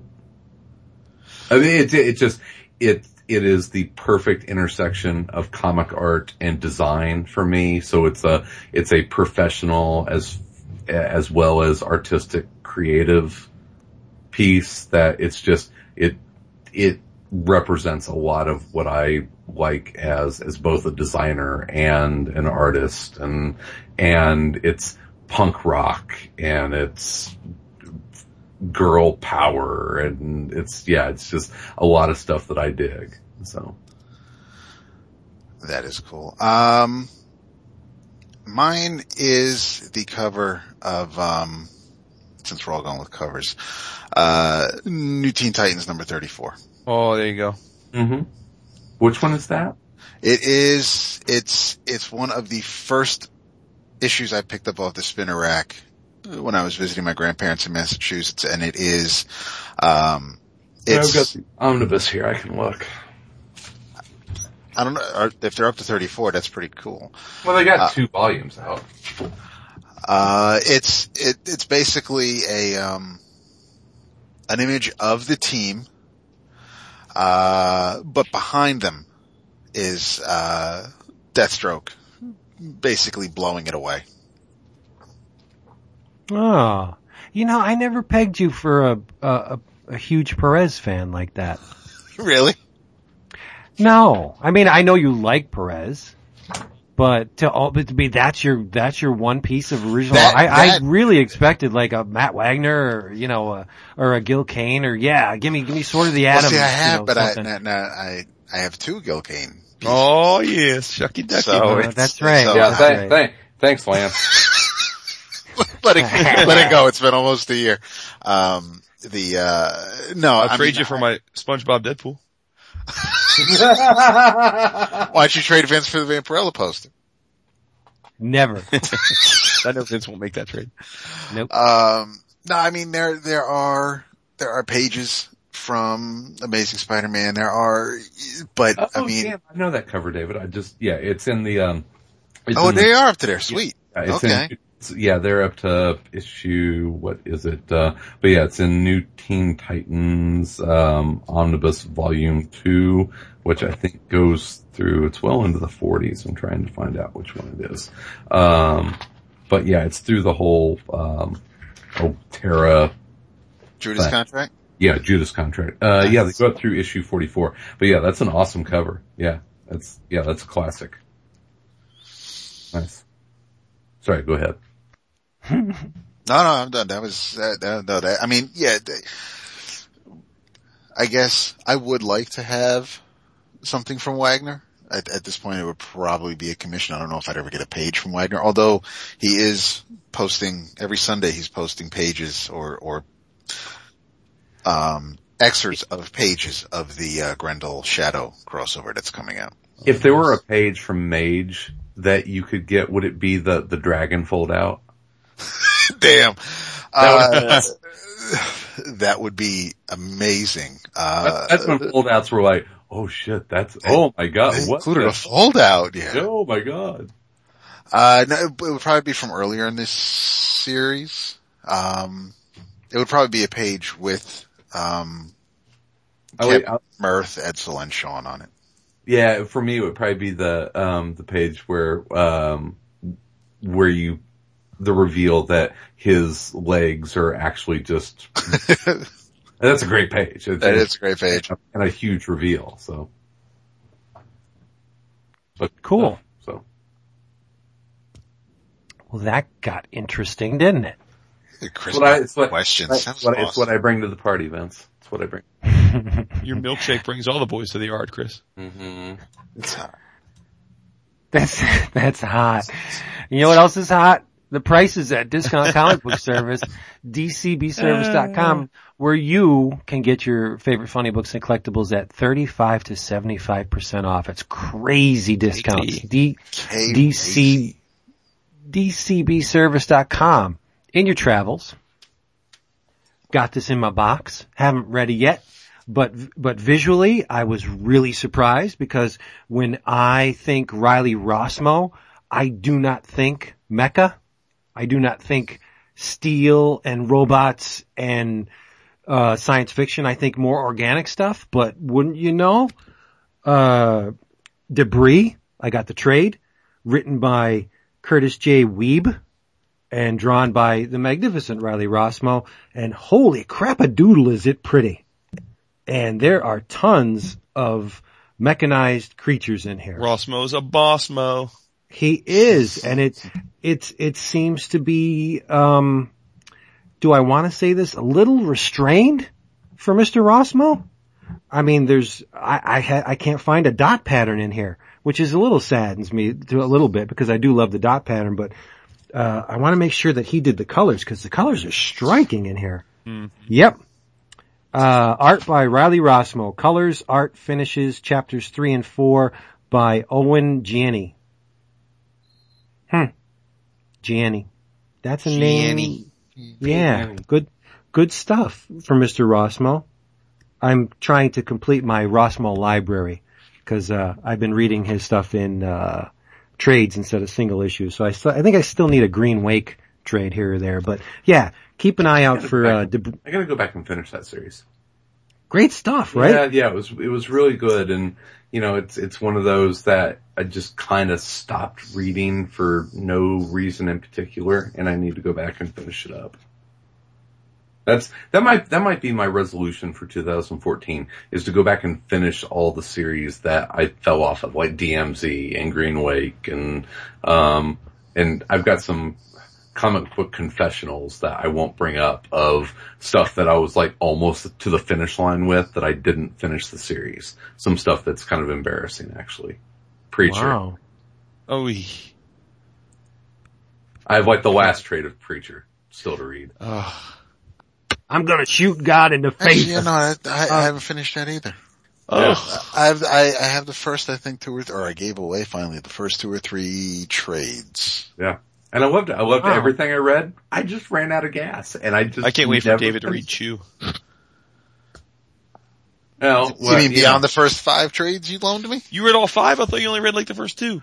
No, no, no, no, no, cause I, didn't, didn't I bring it back when I, no, tell me I brought him back when I visited you. Did Did you? I give him back to you? I think I did. oh, maybe you did. Maybe they're in my man cave. What was what was David's chuckle whenever I oh, said Oh, I that series? apologize. I was giving you shit and I didn't even, there you go, my bad. No, I, but yeah, I don't, I don't think we, no, we, we did talk about it briefly. I mean, we couldn't get too far past that without spoiling anything to come, but I was, I, nice. Really? I, uh, I, I, um, I really enjoyed it. I really did. I want more. Nice. The seventh one just came out. That's why it was fresh. on my Sweet. Okay. Uh, you, you, you quadrupled my progression through True. I think I only made it through like 10 issues. I don't get you, dude. It's so, and it's, I ha- I have them all. and you think, I just, I just fell off, fell off the wagon. I'm, I'm reading it and you think you kind of know where things are going based on, you know, the, the craziness in this world and it just goes in a completely different, and, and it's all, it, it's all believable and you're just, and you're along for the ride and it's, it's, it's nuts and it, it's good shit. oh, it is. Yeah, It's weird how, like, uh, get distracted. Certain artists kind of like stream into your consciousness and then they're like, they, then you start noticing them all over. Like, I had never heard of Inaki Miranda until recently and then she, she did, you know, an arc of the Fairest, which I talked about. And now she's doing the Coffin Hill. And I'm like, whoa, I'm like, what? I'm like, I'd never heard of her before. Now I'm seeing her all over. You know what I mean? So Yep. it's strange how that works. She's on your radar. Yeah. Bing, bing, bing, bing, bing. So yeah, debris. It's got a lot of my favorite color in it. Steady rocking Inaki them boots. Do you know what my favorite color is? Bet you don't. Magenta, Uh, turquoise. No. bile Turquoise. brown. Turquoise. Is it really? out Really? Real, Yep. I was, I was, My favorite color. dude, I am sending you a starter Charlotte Hornets hat. Wow. that's Grandma awesome. Ma style. It's a Yep. huge I Miami love- Marlins fan. Turquoise just speaks to So me. It's it's that, that I, gra- I gravitate Mexico. towards that to go to color Arizona then. every time. Seriously, Yeah. dude. I know. I love Arizona. Do you? Yeah. I always wanted to live there. Hmm. Won't happen, won't happen now, but, uh, that was the plan to, to live in Arizona. I want to go back just to see how much has changed in the decades I've been away. Look at you. Yeah, one of my partners, uh, at my firm has a, a, a home there. So we're talking about maybe going on a retreat. I've never been, never been to Arizona once in my life. Oh, beautiful. Love it. Yeah. Give me a nice big flat desert. Yeah. Love it. Yeah. Nice. It's actually kind of cool. You, you- this is, uh, my, uh, the same, same guy, the same per- person. Uh, his wife just got named, um, yesterday as the, uh, new lieutenant governor of, uh, of Minnesota. Nice. Look at that. You know people. That's no beautiful. Pretty crazy. Nice. Yeah. Why they talk to you, I have no idea. Yeah, it's hard You know- to, yeah. Yeah. You know, uh, B. Clay Moore's dad used to be the uh, lieutenant governor of Kansas. I did not know that. That's true. True story. Huh. Comics in real life. Bad Mhm. karma. Yeah, there you go. Uh, Uh, my in your travels. Wow. Uh, this is for the photography piece because this is what has been keeping my, uh, my, uh, uh, bedside lamp on the, the last week. Uh, Dan Winters is a, uh, phenomenal portrait photographer that you would know his work if you saw it. It's, uh, nationally recognized, a lot of magazines, uh, Rolling Stone, a lot of different stuff. He's kind of a photographer's photographer and has, uh, uh, published a book called Road to Seeing. and it is uh, 700 pages of awesome. So this is not for the comic book crowd. This is for the photography uh, sub niche that is at the uh, at the forum. So uh, get that Dan Winters book because it is a passion project that the publisher pretty much admitted as much and it will not see a second printing and it's amazing. So Road to Seeing by Dan Winters. Nice. Nice. Um, this is for Jason, and because it's really one of the only issues I read uh, since we recorded last week.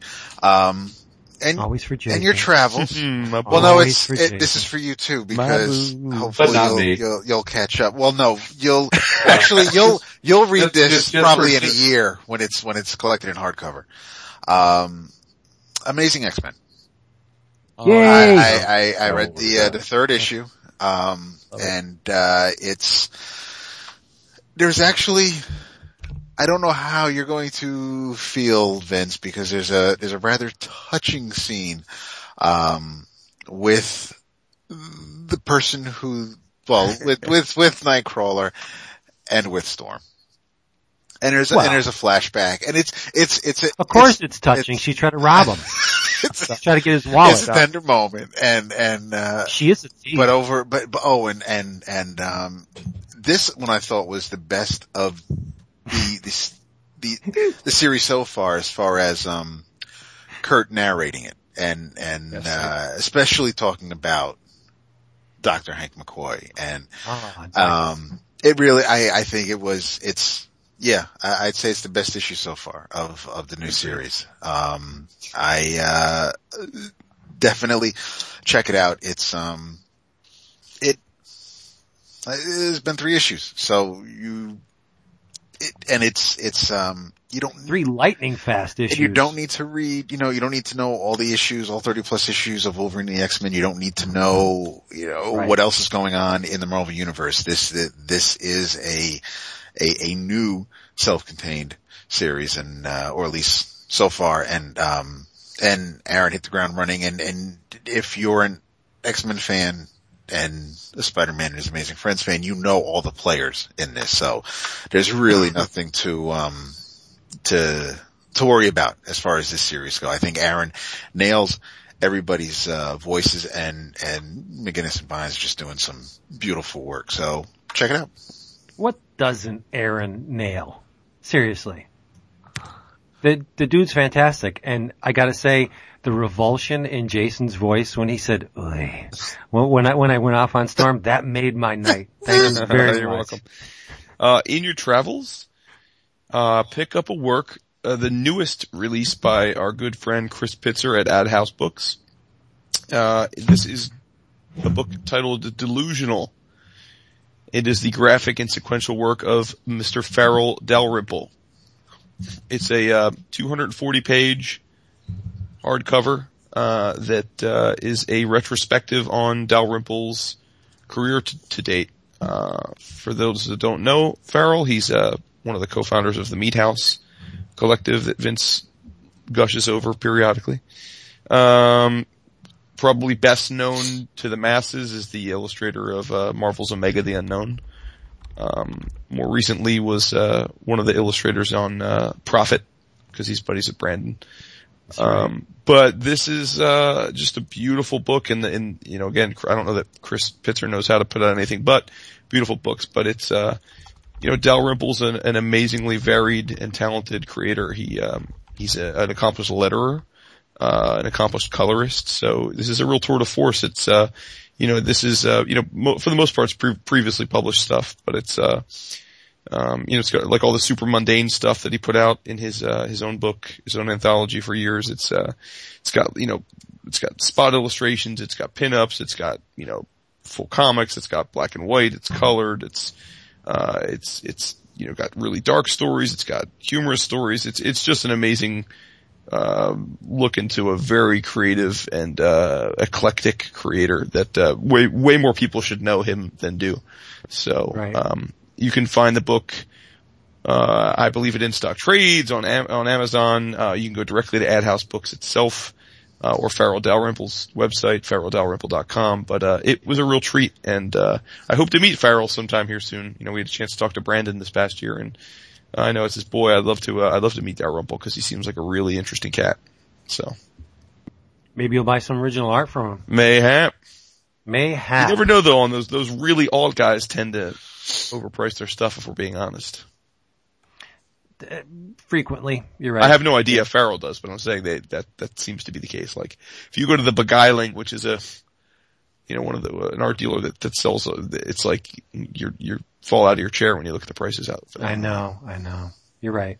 Your, your boy, the prison pit dude, he's, he's, he's, Ridiculous. it's, and, and they're so small. that's the thing. I mean, Yeah, they're so tiny and yeah.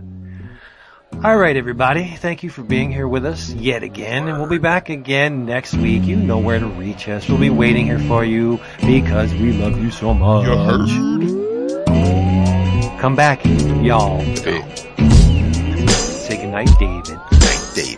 Good night, David.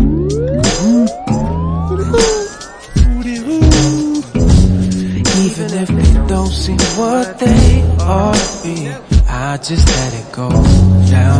I can make them see to the heart of me, and I let it go down.